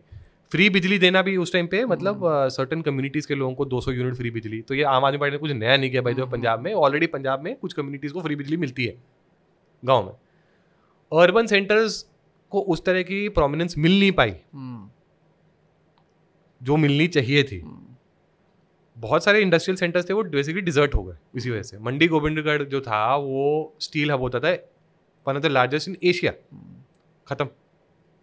और भी इश्यूज़ थे एयर पोल्यूशन का भी था कि गैस सप्लाई और वो सबको लेकर था। टेक्सटाइल इंडस्ट्री पंजाब की नियरली डेड हो गई। इनफैक्ट अभी एक प्रोजेक्ट था जो आ, तीन इंडस्ट्री तीन इंटीग्रेटेड टेक्सटाइल पार्क तो सेंट्रल गवर्नमेंट ने बनाए हैं। हम्म, मतलब कमीशन कराए हैं। हम्म, एक मित्रा टेक्सटाइल पार्क जो मेगा टेक्सटाइल पार्क जो बनने थे उसके लिए लैंड एक्वायर करनी थी पंजाब में। लुधियाना में ही बनना था। हज़ार एकड़ की मिनिमम रिक्वायरमेंट रखी थी क्योंकि वो इतना स्केल का समझ सकते हैं। वो जी वहाँ पे मट्टेवारा फॉरेस्ट करके जो बेल्ट बनती है जो एक्चुअली मतलब फॉरेस्ट है यानी वो हम्म। डिस्प्यूटेबल है कुछ हद तक ऑनेस्टली वो उसकी क्लासिफिकेशन बट उसको बचाने के चक्कर में एक मट कमिटी और जो संयुक्त किसान मोर्चा वाले लोग थे उन्होंने हम्म। बहुत धरने दिए वो दिए। लैंड एक्वायर हो नहीं सके फॉरेस्ट के लिए बचाने के चक्कर में and that project is dead now for hmm. Punjab तो जब भी कोई कोशिश होती है इस तरह के ऐसे लोग हैं जो उसको कभी होने नहीं देंगे। मज़े की बात यह है या दुख की बात यह है कि इसको एक इंटेलेक्चुअल जामा भी पहनाया गया है। पोस्ट इंडस्ट्रियल सोसाइटी के नाम ये पोस्ट इंडस्ट्रियल नहीं डी इंडस्ट्रियलाइज सोसाइटी है। पोस्ट मॉडर्न तो मैंने सुना था पोस्ट इंडस्ट्रियल सोसाइटी भी एक कॉन्सेप्ट आता है सोशियोलॉजी में उसको उसका जामा पहनाने की कोशिश की गई है अच्छा। इन अजीब हरकतों को। मतलब लेकिन उसके लिए पहले इंडस्ट्रियलाइजेशन का फ़ेज़ तो आया हाँ। मतलब post इंड- 1960s सीधा एग्रीकल्चर से पोस्ट इंडस्ट्रियल एग्जैक्टली आप ये कैसे कह सकते हो यार? मतलब बहुत ही मतलब हास्यास्पद बातें हो। जाती हैं कभी कभी तो। बट ये 67 के बाद मतलब बेसिकली जब से अलग हुए स्टेट्स हम्म, पंजाब एक बेस पे जब बैठा हुआ था तो उसके आगे बढ़ा ही नहीं है। हम्म, अब एक बड़े फ़ेमस इकोनॉमिस्ट हैं वर्ल्ड बैंक के लिए भी काम कर चुके डॉक्टर पॉल सिंह सिद्धू। हम्म, उन्होंने भी एक बात बोली है कि 90s में अर्ली 90s में जब पीस आ गई थी मिड 90s में सब इलेक्शन प्रोसेस हो गए सब कुछ चल रहा था we had a golden opportunity in. Punjab. हमारे पास बहुत यूथ था जो वेल क्वालिफाइड था जो अंग्रेज़ी बोल सकता था। अच्छे से। We could have been the I T above India हमने कोशिश हमारी गवर्नमेंट ने कोशिश ही नहीं करी। हम्म, दिल्ली के पास इतने थे हम जबकि। हरियाणा ने उसको कैपिटलाइज किया। हम्म, हमने क्यों नहीं किया? वो फिर वो इसीलिए वो वो आंध्र हैदराबाद चले गए। हैदराबाद में चंद्रबाबू नायडू हम्म, एयरपोर्ट पे लोगों को मिलने के लिए भेज सकता है। हमारे यहाँ पे लोग किसी को दिल्ली भी नहीं भेज सकते मिलने के लिए। हम्म, दिल्ली कौन सा बहुत दूर है हमारे लिए यहाँ से। सो so, ये इस तरह की जब बात आप इतने सीनियर इकोनॉमिस्ट से सुनते हैं तो आपको समझ आता है कि जो चाहे सर्विस सेक्टर में जो हम कर जो हम्म। पंजाब में कर सकते थे उसको क्यों नहीं किया गया? आप दोष तो किसी पे भी लगा सकते हो कहने को। लेकिन overall political leadership has failed Punjab. Hmm, ये बात आज कई पॉलिटिशियंस आपको ऑनेस्टली एडमिट भी करेंगे। They failed Punjab. लेकिन उसका आंसर क्या है? क्योंकि वो इस तरह की राजनीति में जा चुका था ऑलरेडी हम्म, जहाँ पे कि हर चीज़ पंथ के लिए हर चीज़ पंथ के इश्यूज़ बना बना के उसको पेश किया गया है। वो नहीं हो सकता सॉल्व आसानी से। जो बोलते हैं ना गांठ खोलनी है। वो गांठ खोलने के लिए भी कुछ मतलब ना हिम्मत बांधनी पड़ेगी। वो हम्म। गांठ खोलने के लिए कोई तैयार नहीं है समय। सही। अच्छा हमने लंपन एलिमेंट्स की बात करी ना।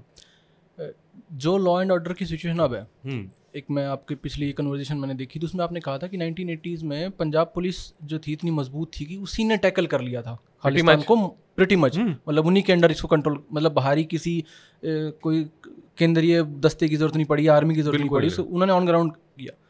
लेकिन पिछले एक साल में अजनाला का जैसे इंसिडेंट होता है हम्म अब उसके दो पहलू हैं एक वो बेअदबी बेहरमती हम्म हम्म का वो हम उसके बाद इसके बाद थोड़ा बाद में आते हैं उस पर ये जो एलिमेंट है लॉ एंड ऑर्डर का सिचुएशन। प्रॉब्लम क्रिएट होना इससे पहले हम देख रहे हैं कि स्टेट एसआईबी का जो दफ्तर है उस पे कोई दो दो जगह। सिर्फ़ एक मोहाली में एक तरन तारण में दोनों में उस पे हाँ। ग्रेनेड अटैक्स इनफैक्ट तो- आरपीजी अटैक हाँ। जैसे बोलते हैं तो ये लॉ एंड ऑर्डर सिचुएशन भी पिछले एक साल से ही खराब हो रही है या भी एक एक डाउनवर्ड स्लोप है ये भी कुछ साल से मतलब पिछले दस पंद्रह साल से ये भी एक नीचे डाउनवर्ड ट्रेंड हम देख रहे हैं दस पंद्रह साल तो नहीं मैं ये बोलूँगा पिछले छह सात साल से चल रहा है अच्छा क्योंकि स्पेशली जब से आ, 2000 के बाद जब से स्टूडेंट पॉलिटिक्स पंजाब में पर्टिकुलरली पिकअप करी थी हम्म। चंडीगढ़ में पटियाला में हम्म। जलंधर में आपका ये अमृतसर में राजीव सिंह करके एक हैं बड़े वरिष्ठ सिख ऑब्जर्वर भी हैं हम्म। वो अपना बिज़नेस भी चलाते हैं पंजाब में ही रहते हैं उन्होंने भी बोला है अकाली दल ने जिस टाइम पे सिख पॉलिटिक्स में एंट्री मारी पंजाब के अंदर जितने उनके जो युवा नेता थे सो कॉल्ड नाइन्टी परसेंट उसमें से गैंगस्टर्स बने आगे चल हम्म। प्रोमिनेंट गैंगस्टर्स बने पंजाब के अंदर तो ये ये खाद और बीज वहाँ से मिल रहा है बेसिकली वहीं से स्टूडेंट पॉलिटिक्स से निकल के आई है सारी ये समस्या और हम्म। ये सारा वही दौर है जिन्होंने वो सब नहीं देखा है वही जो हम बात कर रहे थे पहले बिल्कुल इन्होंने वो दौर देखा ही नहीं है। तो इनको तो वो ग्लोरिफिकेशन करना ज़्यादा ज़रूरी लग रहा है इस समय एंड बहुत भ्रामक बातें बहुत मिथ्यात्मक बातें फैलाई गई इनके बीच में कैंपसेस के अंदर ये लंपन एलिमेंट्स जो अभी जो घूम रहे हैं इनकी संख्या पहले ज़्यादा नहीं थी हम्म। लेकिन अब जितने भी छोटे मोटे चोर चक्के हैं वो सब साथ में जुड़ते जा रहे हैं तो इसलिए उनका नंबर सिग्निफिकेंट हो गया पंजाब के हम्म। अंदर 2016-17 के ऑनवर्ड से ही पंजाब पुलिस बहुत वीक दिखी है। हम्म, स्पेशली जब वो बेअदबी के किस्से हुए हैं। बिल्कुल। कि पुलिस का हाथ बिल्कुल पॉलिटिकली बांधा हुआ है। बाय द वे जो बेअदबी का किस्सा हुआ था जिसमें डेरा सच्चा सौदा के हम्म। सात अक्यूज थे उनमें से चार की ऑलरेडी हत्या करी जा चुकी है। तो अभी भी केस अब जाके उसको आउट ऑफ़ पंजाब ट्रांसफ़र किया सुप्रीम कोर्ट ने जब सात में से चार अक्यूज मारे मारे जा चुके हैं। हम्म, वीडियो पे भी इनफैक्ट सीसीटीवी कैमरा फुटेज है मारने की। लेकिन वो केस नहीं सॉल्व हो रहे हैं अभी भी। सिमिलरली लॉ एंड ऑर्डर की कितनी हैसियत है ये पता चलता है जब गुरुद्वारा साहब बंगला साहब ये अपना दरबार साहब में हम्म, जो वेदवी का इंसिडेंट होता है वो आदमी को पीट पीट के मार दिया कोई पुलिस एफआईआर आज तक नहीं लॉन्च हुई उस पर तो we don't know who the man was. Also ये कुछ या कहाँ से आया था? पाकिस्तान की याद दिलाता है। मतलब मतलब- अनफॉर्चुनेटली आप ये ऑब्जर्वेशन को मैं डिनाई नहीं कर सकता। वाले मामले को जिस तरह से इन्होंने मतलब उसको वेपनाइज किया है सारे इशू को अब ये अजनाला वाला जो इंसिडेंट है कि गुरु गोविंद साहिब को ले जा रहे हैं। बिल्कुल। एज अ शील्ड उसको इस्तेमाल कर रहे हैं कि किसी ने भी इस पे थोड़ा सा भी कोई शेल आ गया कोई कुछ भी लाठी भी आ गई किसी ने कुछ भी टच भी कर दिया तो बवाल खड़ा हो जाएगा। ऐसा ही कुछ और जो कातिल होते हैं उन पे फूल बिखेरे जाते हैं। ये कुछ ऐसा ही है जैसे वो सलमान तासीर और मुमताज़ कादरी वाला जो केस हुआ था। तो जिसने सुधीर सूरी सूरी की हत्या करी थी तो उसके ऊपर भी गुलाब पुष्प वर्षा करी थी ना कोर्ट में? कोर्ट के प्रेमाइस में हो रही है। अब ये सिर्फ़ मतलब एक पॉलिटिकल यूज़ तो अलग होता है कि भाई नेता क्योंकि वो वोट बैंक होता है वो अपनी राजनीति के चक्कर में इन्फ्लेमेटरी स्टेटमेंट भी देते हैं। लेकिन हम तो सोसाइटल लेवल पे ये चीज़ें देख रहे हैं कि जैसे पाकिस्तान का एक मतलब एग्ज़ाम्पल देना तो गलत है मैं देना नहीं चाहता उससे इक्वलेंस क्रिएट करना लेकिन उस सोसाइटी में जैसे बेअदबी को इतना बड़ा मतलब एक वेपन बना दिया गया किसी को मतलब मारने के लिए उस उसको बिल्कुल डीह्यूमनाइज करने के लिए दूसरी कम्युनिटी को और झूठे इल्ज़ाम लगाने के लिए। तो यहाँ जो ये बेअदबी का मामला 2016 से पहले भी हमें इंसिडेंट दिख रहे हैं या ये भी पिछले छः सात साल का ही एक तरीके से कहें कि इजाद है 2016 के पहले से भी मतलब ऐसी बातें नहीं ऑन एंड ऑफ़ सुनने में आया था हम्म। लेकिन 2016 के बाद तो बहुत ही स्पाइक करने लगे इस तरह के इंसिडेंट्स कभी जी ग्रंथ साहब के अंग फाड़ के फेंके हुए हम्म। हैं कभी जलाए हुए हैं किसी ने पैर रख दिया किसी ने गुटखा थूक दिया जी कोई हंस रहा है उनके प्रेजेंस में मतलब बहुत तरीकों से बहुत बहुत ही विचित्र परिस्थिति बनी हुई है। तो जो सिख माइथोलॉजी या सिख रिलीजन है उसमें उन्हें एक as a living soul living body का लिविंग गुरु है। है। बेसिकली वो लिविंग गुरु है। देखिए वो एक झुमके में कहा जाता है सिख पंथ में ट्रेडिशन है। उसमें कहा जाता है कि सब सिखन को आ गया है गुरु मान्यो ग्रंथ। ये आदेश अपने मृत्युशैया से हम्म, दसवें पातशाह ने दिया था। तो ये तो मतलब ठीक है अब वो एक आदेश है उसको फॉलो कर हम्म। रहे हैं। उसमें जोत है जो जो डिवाइन एसेंस है उसमें है। तो वो लिविंग प्रकाश है वो लिविंग गुरु है उनके लिए। तो ठीक है उसमें तो बनता है चलिए। लेकिन जो बार बार उसको उछाल उछाल के खेला गया है चाहे वो और वो सा, तकरीबन सारी पार्टीज़ ने किया है पंजाब के अंदर। सिर्फ़ अकाली दल की बात नहीं है कांग्रेस ने भी जब नवजोत सिंह सिद्धू कैंपेन करते। बेहद भी लोग कितना शोर मचाया उन्होंने। वो भी बोलते जो गीता का भी बेहद भी करे उसको भी सूली से टांग दो जी उस पे हम्म। चौक पे टांग दो। भाई नजीबुल्ला है क्या? हम हाँ। अफ़गानिस्तान चल रहे हैं यहाँ पे? आप इस तरह की बातें कैसे कर सकते हो? Are we banana republic. मतलब यही पूछना पड़ जाता ना। तो सारी पार्टियों ने मतलब सारे पार्टियों के नेताओं ने ये हरकतें करी हैं वहाँ पे पंजाब में। हम्म, बड़ा बुरा लगता है इस तरह बोलना लेकिन इसमें राजनीतिक दलों ने ही आग लगाई है और अब उस स्थिति में जा चुके थे उनके काबू से बाहर हो गई हम्म, अब वही होता है ना जब पेड़ बबूल का बोए तो आम कहाँ से होए वाली हालत कर दी है ना इन्होंने। तो अब ये अब अब ब्लो बैक इन पे आ रहा है। हम्म, अब इन सब पे ब्लो बैक आ रहा है। तुमने क्या किया? पंथ के लिए बताओ। तुमने हमारे इश्यूज़ को कैसे सॉल्व किया?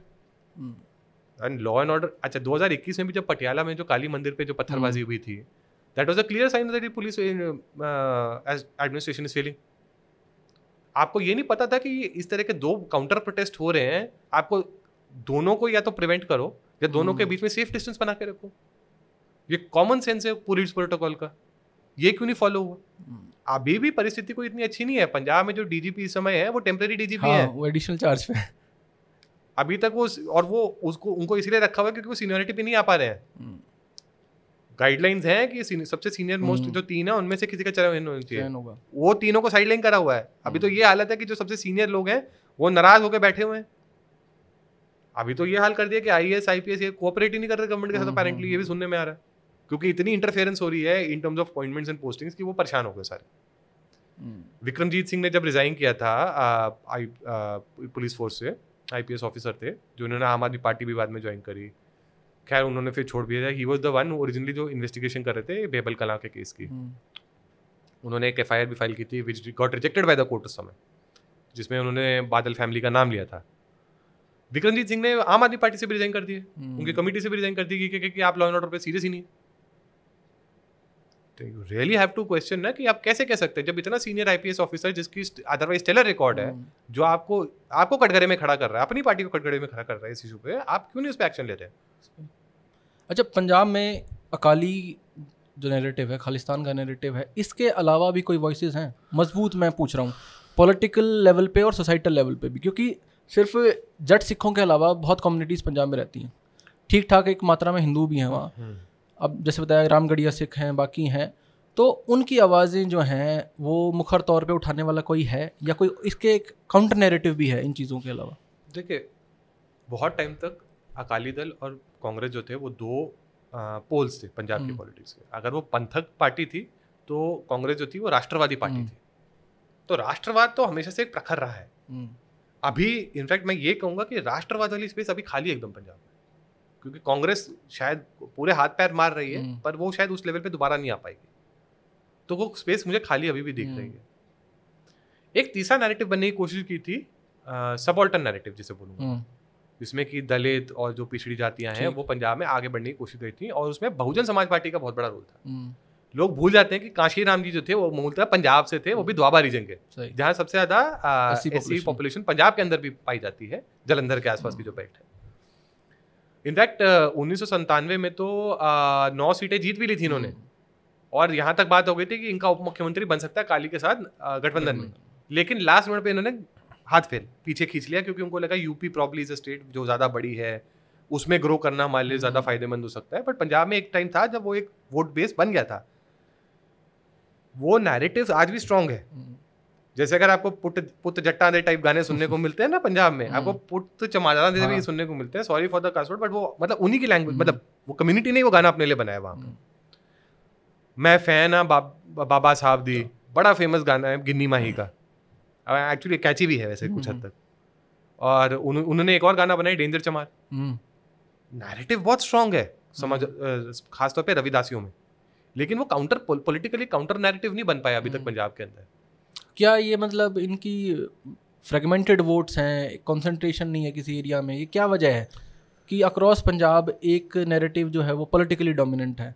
क्या काउंटर पॉलिटिकल नैरेटिव आने के लिए वोट बैंक नहीं है या इलेक्टोरल जो है जेरीमेंडरिंग इस टाइप से नहीं हो रखी वहाँ कॉन्स्टिट्यूंसी हम्म। देखिए आपने बहुत अच्छा बोला पॉलिटिकल जेरीमेंडरिंग तो है एक हद तक क्योंकि आप एक या दो समुदायों को ही डोमिनेंट रहने देते हैं हम्म। पंजाब के अंदर। जो जैसे ये आपके जो मैं बात कर रहा हूँ जो निचले सामाजिक स्तर के जो हम्म। निचले तबकों में आते हैं लोग ये भी आपस में बहुत बटे हुए हैं इनफैक्ट इनमें खालिस्तान की ट्रांजैक्शन है मतलब है ट्रैक्शन एक गुट में है मैं बोलूँगा अच्छा। जो मजहबी सिख जिन्हें बोला जाता है हम्म। उनमें फिर भी कुछ हद तक ये ट्रैक्शन है इस बात की लेकिन पूरी तरह नहीं। हम्म, देखिए मजहबी सिख जो है पंथक ब्लॉक में जाते हैं जिसे मैं बोलूँगा। इनफैक्ट अगर जट सिख नहीं होते थे टेररिस्ट तो मजहबी सिख होते थे टेररिस्ट अच्छा। आप ऐसे समझिए एक फ़ील्ड स्टडी हुई थी माझा में परमजीत सिंह जज हैं बड़े फ़ेमस। सोशियोलॉजिस्ट रिटायर हो चुके हैं। He heads the Indian sociological association sociology association something like that उनकी फ़ील्ड स्टडी थी जो केपीएस गिल ने कमीशन करवाई थी हम्म। बाद में वो बुक के फॉर्म में भी आई है। तो उसमें नंबर दो जो कम्युनिटी जो पार्टिसिपेट करती थी उसमें यही थी। अच्छा मुझे लगा ये जट वर्सेस जट की लड़ाई है अब तक। वो बाद में बन गई।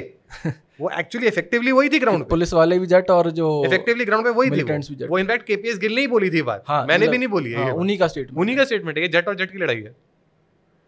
क्योंकि उन्होंने फिर जो खैर उन्होंने जो किया ग्राउंड पे वो अलग से भी बात करते हैं हम्म। बट एक तबका उनमें से है लेकिन वो फ्रैगमेंटेड अभी वो वो वे बहुत वाल्मीकि और रविदासिया एक साथ वोट करने को तैयार नहीं है। हम्म, रविदासी और मजहबी एक साथ वोट करने को तैयार नहीं है।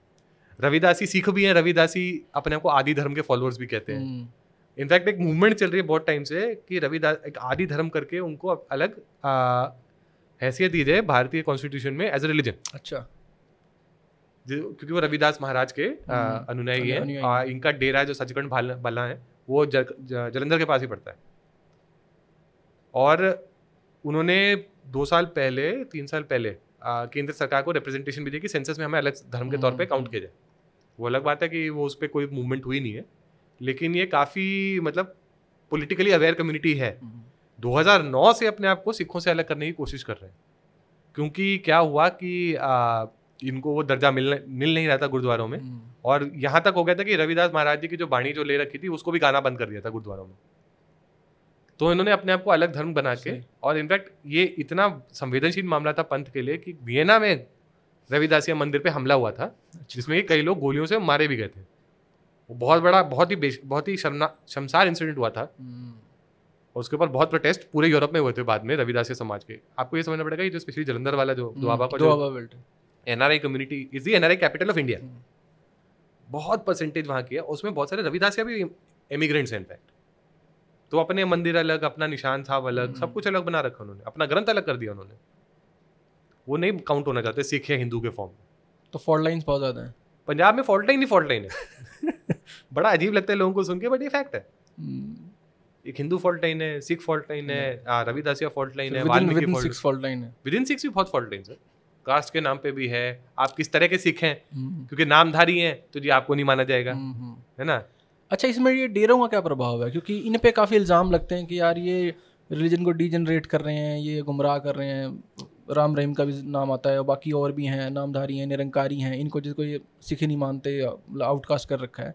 क्योंकि इनके अपने वोट बैंक तो हैं इन लोगों के। और पॉलिटिशियन इनको फिर केटर भी करते हैं इलेक्शन के टाइम पे।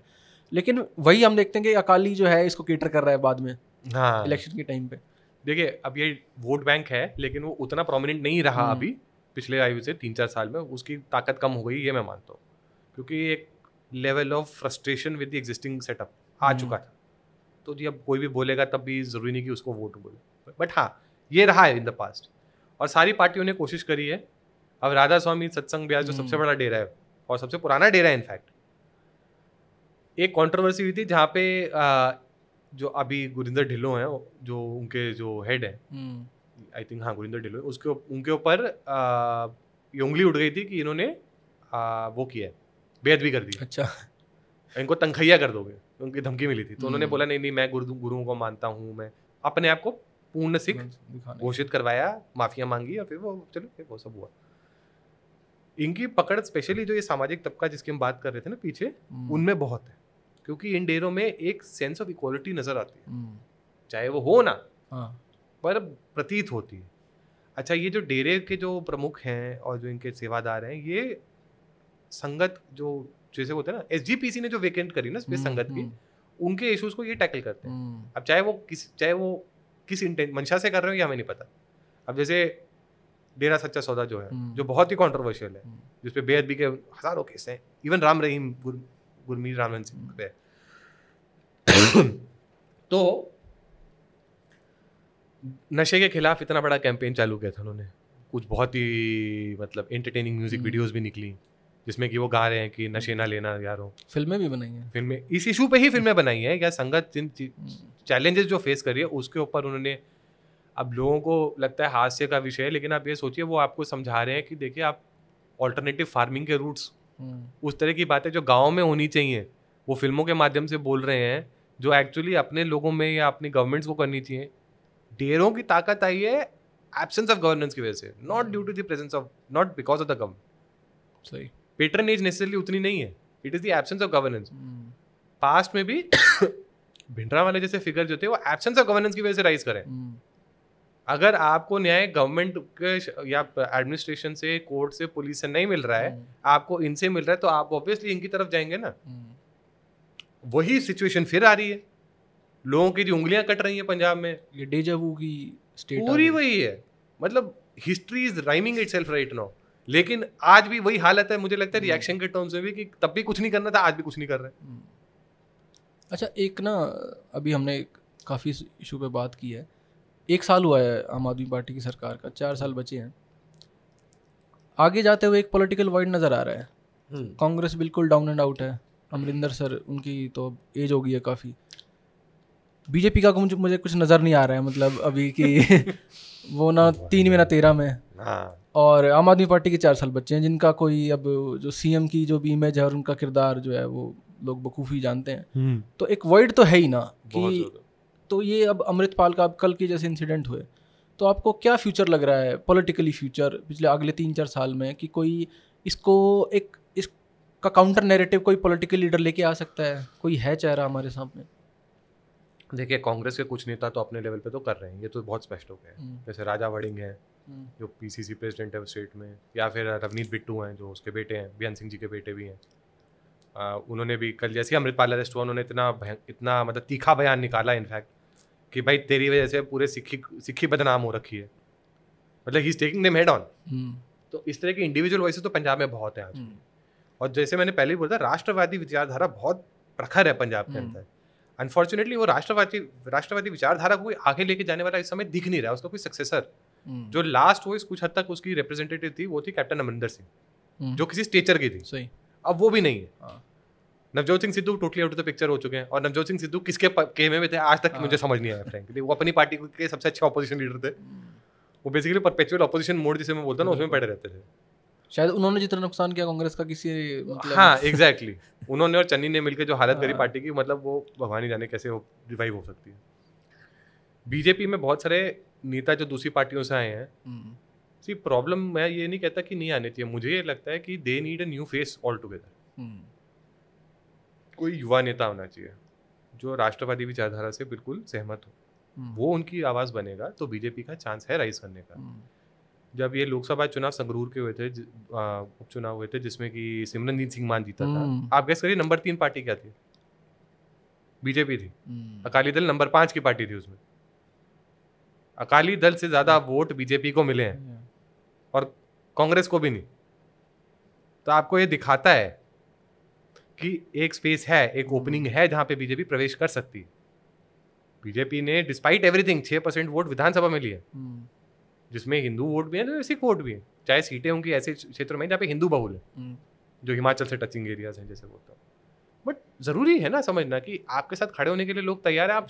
चेहरा तो दो आप वो एफर्ट तो दिखाओ। बीजेपी का कैंपेन ग्राउंड जो कैंपेन जो ग्राउंड पर है वो नॉन एग्जिस्टेंट हम्म। में ऑनेस्टली वो एक अभी एक यात्रा शुरू करी थी नशा विरोधी यात्रा करी थी वो कहाँ जा रही है हमको नहीं पता। हम्म, जबकि अमित शाह जी मतलब जो होम मिनिस्टर हैं देश के जो नंबर दो है पार्टी के हाँ। लिटरली वो उसको लीड कर, उन्होंने इनिशिएट करनी थी।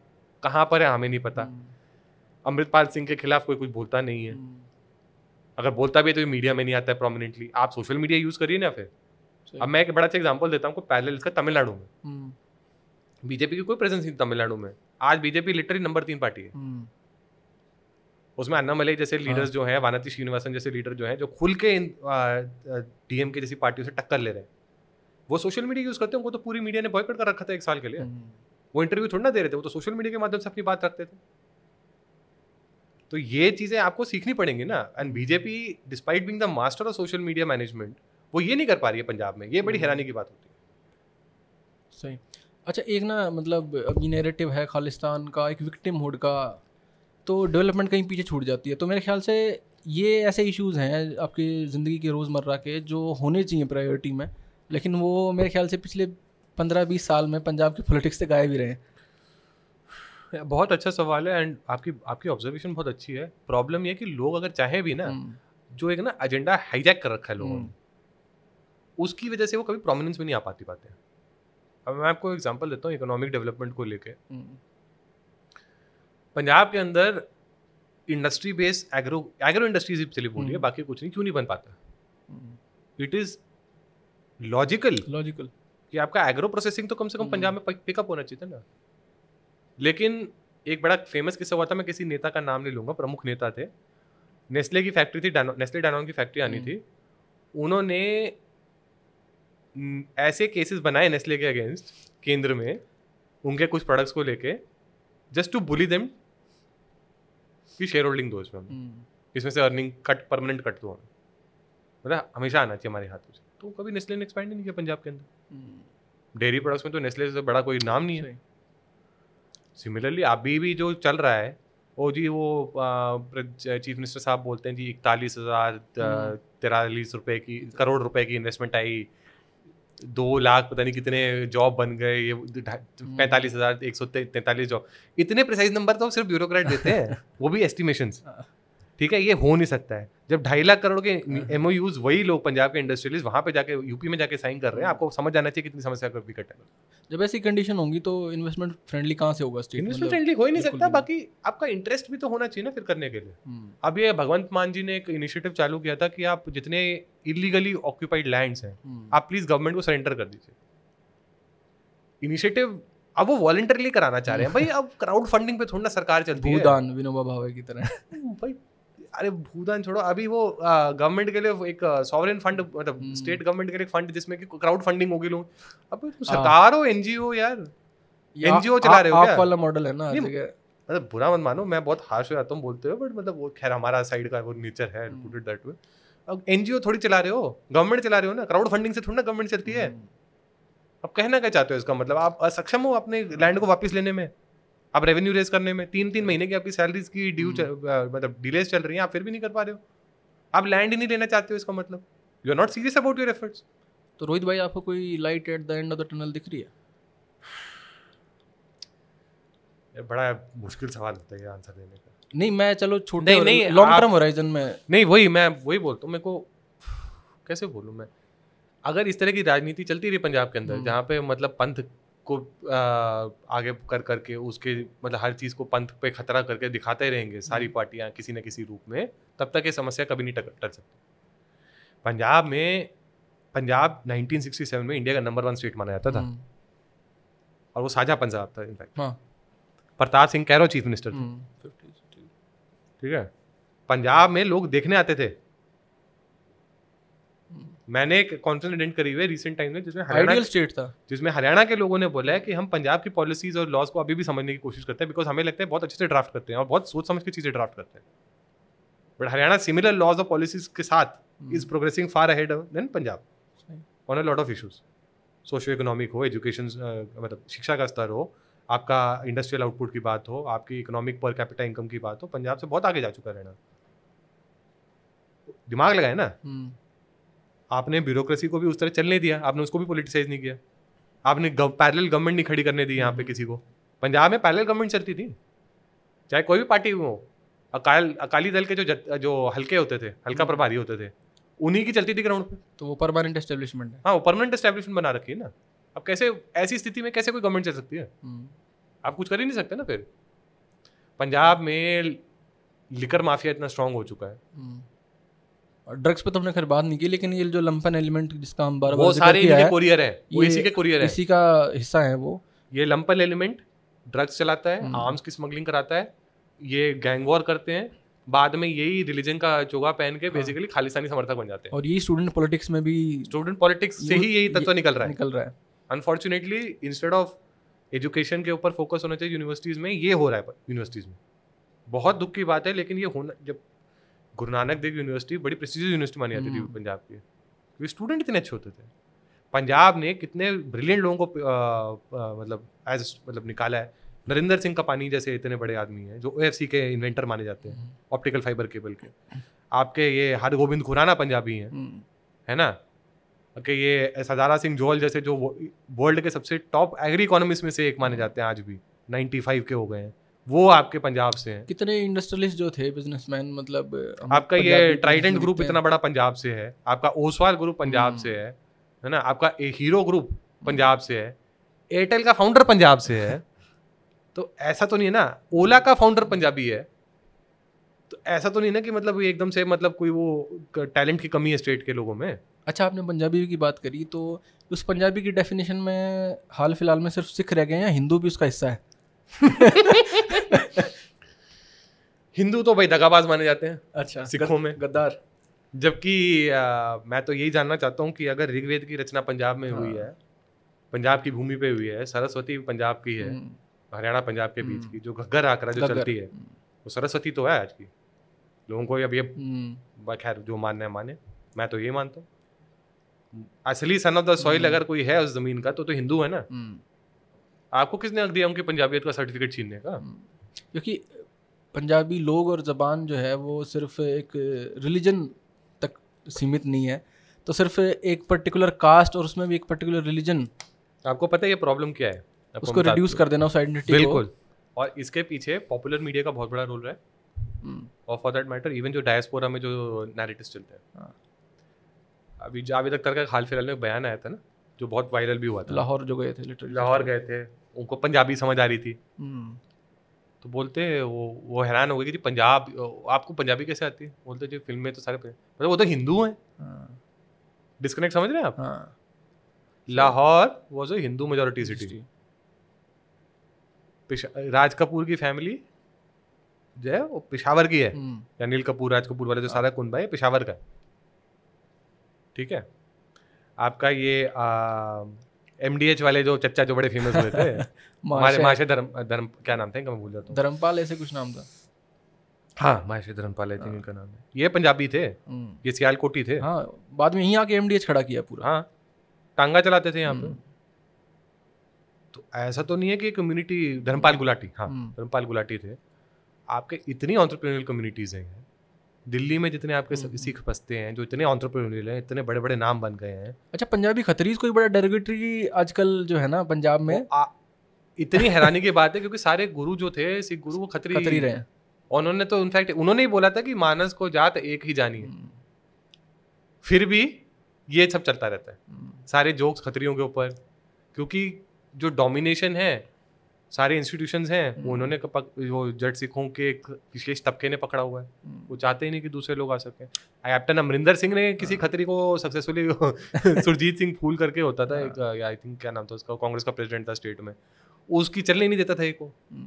अरे जट सिखों के अंदर भी कोई डिवीज़न है मतलब या दो विचार हैं इस मामले में खालिस्तान को लेके या पंजाब की क्या हाँ। आगे उसका फ्यूचर होने वाला है उसके बारे में देखो दो तीन उनमें भी काफ़ी डिविजन्स तो हैं और डिवीज़न है एक तो नेशनलिस्ट लाइन पे हम्म, दूसरा नेशनलिस्ट होने के बावजूद पॉलिटिकल लाइन पे। हम्म, तो कांग्रेसी भी हैं। खैर बहुत हद तक कांग्रेस के जो ओरिजिनल हम्म। जितने जो जट सिख फेसेस थे वो सब अकाली दल के निकले हुए हैं। वो तो जी ऐसा होता था सवेरे नेहरू को गालियाँ देते थे शाम को कांग्रेस में ज्वाइन हो जाते थे।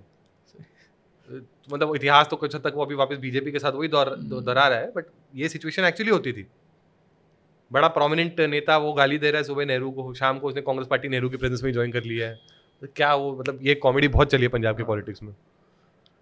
तो कम्युनिज्म का बहुत स्ट्रांग होल्ड रहा है हम्म, जो उनके इंटेलेक्चुअल सर्कल्स हैं। हम्म। आज भी है इनफैक्ट मतलब हार्डकोर कम्युनिस्ट लेफ्टिस्ट लीनिंग लोग हैं। अगर आप किसी को भी ध्यान से सुने जो उनके राइटर्स हैं एकेडमिशियंस हैं हम्म, थिएटर आर्टिस्ट हैं वो लेफ्टिस्ट ओरिएंटेशन के हैं प्योरली तो वो मतलब जब ना तीन चार धाराएँ दिखती हैं पंजाब के अंदर हम्म। भी। बाकी कास्ट लाइंस में तो है ही है। हम्म, तो अगर आप पंजाब में वोटिंग पैटर्न भी देखें ना बेसिकली वो इसी चीज़ का होता है कैसे सही समीकरण बिठा सकें। It is not development issues सही। इट इज़ डिस्पाइट मतलब जैसे बाकी स्टेट्स में भी होता है मैं ये हम्म। नहीं बोलूँगा नहीं होता है लेकिन उसमें एक डेवलपमेंट इशू भी उतना उतना वेटेज रखता है। पंजाब में नो बडी केयर्स अपना पॉलिटिकल वर्चस्व बनाना है हर किसी को। और ये बहुत बड़ी गलती मैं सब पंजाबियों की मानता हूँ। मेरे भी मतलब रिश्तेदारी है उस साइड पे आई वुड से है ये प्रॉब्लम सही। सब अपने टाइप के बंदे को ही मतलब या उसको नहीं बनाना इसलिए हम दूसरी तरफ़ भागने वाला हाल कर रखा होता है। हम्म, तो ये टाइप के जो समीकरण है ये बहुत कॉमन है वहाँ पर सही। रोहित भाई काफ़ी विस्तृत हमने चर्चा करी है इस इशू पे। एक में आखिरी सवाल हम उस पर थोड़ा सा और बात कर लेते हैं फिर ख़त्म करेंगे इसको। एक पैराशूट लैंडिंग होती है। अमृतपाल की जहाँ से हमने केस स्टार्ट किया था। हमने एनआरआई जो तबका इस पर कम बात की है। उनमें जो सेंटिमेंट पनपा है, ये जो भारत से बाहर जाके उनमें एक पंजाबी राष्ट्रवाद जाग जाता है खालिस्तान के लिए तो क्या इसको कुछ हद तक काउंटर किया जा सकता है? या हम, वो ऐसा एक गॉन केस है लॉस्ट केस है, जिसको हम उस पर कुछ नहीं कर सकते कि बाहर जाके वो क्या कर रहे हैं, उनकी क्या एक्टिविटीज़ हैं? क्योंकि कल को, आज एक अमृतपाल आया है, कल को पैसे के अलावा और बंदे भी ना आने लग जाएँ, क्योंकि पहले तो हम देखते थे फंडिंग फंडिंग आ रही है बंदे भी आ रहे हैं। बंदे तो तब भी आए थे इनफैक्ट हाँ। कलविंदर सिंह परमार जो था कनाडा से तो आया था हाँ। नहीं ये तो एक मतलब आके यहाँ उसको पूरा हाईजैक किसने कर लिया? एक पब्लिक फेस बन के। अग्री अग्री तो आई गेट व्हाट उनका कुछ मतलब हो सकता है कुछ सुधार की गुंजाइश है वहाँ? देखो एक तबका तो फ्रैंकली है। हम्म, ऐसा नहीं है कि ये स्पेशली जो सिख डायस्पोरा जो बाहर जाती है उसमें राष्ट्रवाद सोच के बहुत लोग हैं। हम्म, ऐसा नहीं कि नहीं है। वहाँ पे वही प्रॉब्लम है इससे भी विकृत परेशानी है हम्म। जो यहाँ पर है।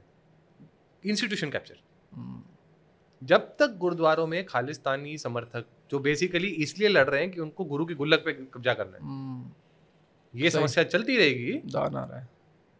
ये प्रॉब्लम नहीं सॉल्व हो सकती। बहुत दुख के साथ कहना पड़ता है लेकिन सिख संगत के गुरुद्वारों में आप चले जाइए अगर आज डायस्पोरा में कोई अटेंडेंस नहीं है। सही। सिर्फ़ कोई शादी ब्याह के लिए कोई आ जाए तो ठीक है नहीं तो हम्म। कुछ बहुत सीरियस मैटर हो जाए जिसमें कि सब हाथापाइयाँ करके। आए दिन तो आपको वीडियोस आती रहती हैं हाँ। गुरुद्वारों में हाथापाइयाँ हो रही हैं। हाँ, तलवारें चल रही हैं टांगे चल रहे हैं एक दूसरे का सर फोड़ रहे हैं। क्योंकि इसकी कमेटी से मैं सहमत नहीं उसकी कमेटी से मैं सहमत नहीं यही करते रहते हैं। हम्म, तो बहुत बड़ा दुख होता है देख के जो एक संगत जिसमें कि ये बोला गया नाम जपो कीर्त हम्म, करो वंड जपो। वो ये करने को तैयार नहीं अपने गुरुद्वारों में जाके यार क्यों? क्योंकि आपने इतना पोलिटिसाइज कर रखा है हम्म। आपने टेररिस्टों की फोटोएँ लगा रखी हैं तो कौन जाएगा? Instead of being a place of spiritual solace आपने उसको एक पॉलिटिकल इंस्टीट्यूशन बना दिया। हम्म, कौन आएगा? संगत के नंबर घट रहे हैं। हम्म, ये हमने राइज ऑफ़ क्रिश्चियनिटी में भी देखा है पंजाब में। वही हो रहा है। इसी वजह से ज़्यादा हो रहा है और वो डायस्पोरा में तो कितने कन्वर्ट हो रहे हैं हम कोई बता नहीं सकता है। निक्की एली कौन है? हम्म, आपको क्या लगता है वो क्या वैक्यूम में पैदा होते हैं ऐसे लोग? अब जी निक्की एली जट हो गई जी हम्म। ये सिख हो गई जी प्राउड सिख ओ सिख नहीं कहती अपने आप को? She is a born again Christian Preet Bharara जैसे लोग हैं। ये कहाँ से आते हैं? आपको सोचना चाहिए ना इसके बारे में चिंता के विषय। एनआरआई कम्युनिटी में बतेरी ऐसी वॉइसेस है जो नहीं हम्म। करना चाहती इस इशू को। मतलब इस इशू पर बहुत चिंतित है। अगेन साइडलाइन उज्जवल दोसान जैसा एक लिबरल एमपी था कनाडा में। हम्म, उसने जब इस इशू को उठाया था सर फाड़ दिया था उसको कोमा में छह हफ़्ते हॉस्पिटल में। एक सुखी चहल करके यूएस में हम्म। वो बात करता है जी उसको तो रोज धमकियाँ आती है मारने की। वहाँ भी विक्टिम मोड का नैरेटिव एक अलग ही लेवल पे चल रहा है। ब्रेन वॉशिंग नैरेटिव लेवल भी नहीं ब्रेन वॉश लेवल है वो। आप national Sikh youth federation of UK देख लीजिए। हम्म। आप उसका यूट्यूब चैनल कभी खोल के देख लीजिए। एटीज की स्पीचें डाल रखे हैं लेकिन कॉन्टेक्स्ट नहीं बता रखा क्यों? उसमें ये वो इनको ये बोलते हुए शर्म नहीं आती कि भिंडरा वाले हिंदुओं को धमकी दे रहे हैं खुल खुल के। हम्म, पाँच हज़ार हिंदुओं को कत्ल कर दूँगा एक घंटे में बस नहीं छोड़ी दो फिर ये कब तक चलेगा ना? अब वो ऑब्वियसली फिर आप या तो फिर आपको वही होता है आप एकदम एक्सट्रीमिस्ट टाइप पैदा करोगे है ना? या तो संगत और नंबर कम ही होंगे फिर। कम ही होंगे। वो बढ़ नहीं सकता number so when people will leave the faith फिर आप बोलोगे कि कॉन्स्पिरेसी है। हम्म, तो आप ही ने मतलब ये उस लूप में फंसे मेरा मतलब वो आपने वो लूप वो बन गया है। लूप लूप से निकलना बड़ा मुश्किल हो रहा है। ये संगत अपनी ये संगत में ये कुछ एलिमेंट है ये संगत के इतने बड़े दुश्मन है कि ये मतलब इसको खत्म करके ही मानेंगे। हम्म, ऐसा कर दिया इन्होंने। कि ये मॉडरेट वॉइसेस को चैन से जीने ही नहीं देंगे। आपने पॉलिटिकल एजेंडा के चक्कर में ये आईएसआई का एजेंडा फॉलो कर रहे हैं हम्म। आधे से ज़्यादा। फंडेड है सबको पता है कहाँ से फंडिंग आती है भाई। कौन कौन है? रिपू दमन सिंह मलिक। हम्म, कनिष्का एयर बॉम्बिंग का प्राइम एक्यूज था। Eventually because of Canada's really botched up work जिसमें कि उन्होंने खुद ही एविडेंस डिस्ट्रॉय किया था उनकी आर एमपी ने। उसकी वजह से उसने उसको क्यों मारा गया था? आपको ये पता होना चाहिए। उसने बोला कि एक जून से तीस मई को उसका मर्डर हुआ है। हम्म, एक जून से मैं इंटरव्यू सीरीज़ इशू करूँगा जारी चालू करूँगा जिसमें मैं सबकी पोल खोलूँगा कि कौन कौन जिम्मेदार है इस मुसीबत के लिए पंजाब की। दो दिन पहले उस डेट अनाउंस डेट से दो दिन पहले उसका मर्डर हो जाता है। हम्म, कौन कर रहा है? सबको समझ आ जाना चाहिए। तो ये संगत को नुकसान जितना अगर ये संगत का नुकसान रोकना है हम्म, ये तत्व को गुरुद्वारे से बाहर फेंकना ज़रूरी हो हम्म। बेसिकली स्पेशली डायस्पोरा के अंदर। क्योंकि वो डायस्पोरा से भी बहुत हम्म। जो होता है चढ़ावा इस तरफ़ आता है। सही। और फिर वो हर चीज़ को इन्फ्लुएंस करने की कोशिश करते हम्म, हैं तो ये we have to find a way out सही। और वो संगत को खुद उठ के करना पड़ेगा जितनी मॉडरेट मेजोरिटी है जो चुप रह रही है जिसको डर लगा है इसको जब तक हम बल नहीं देंगे हम्म, स्टेट के सपोर्ट का चाहे हम उनकी आइडियोलॉजी से नेसेसरली पॉलिटिकल आइडियोलॉजी से नाम हम्म। सहमत हो लेकिन इनको स्टेट सपोर्ट मिलना चाहिए। बिल्कुल।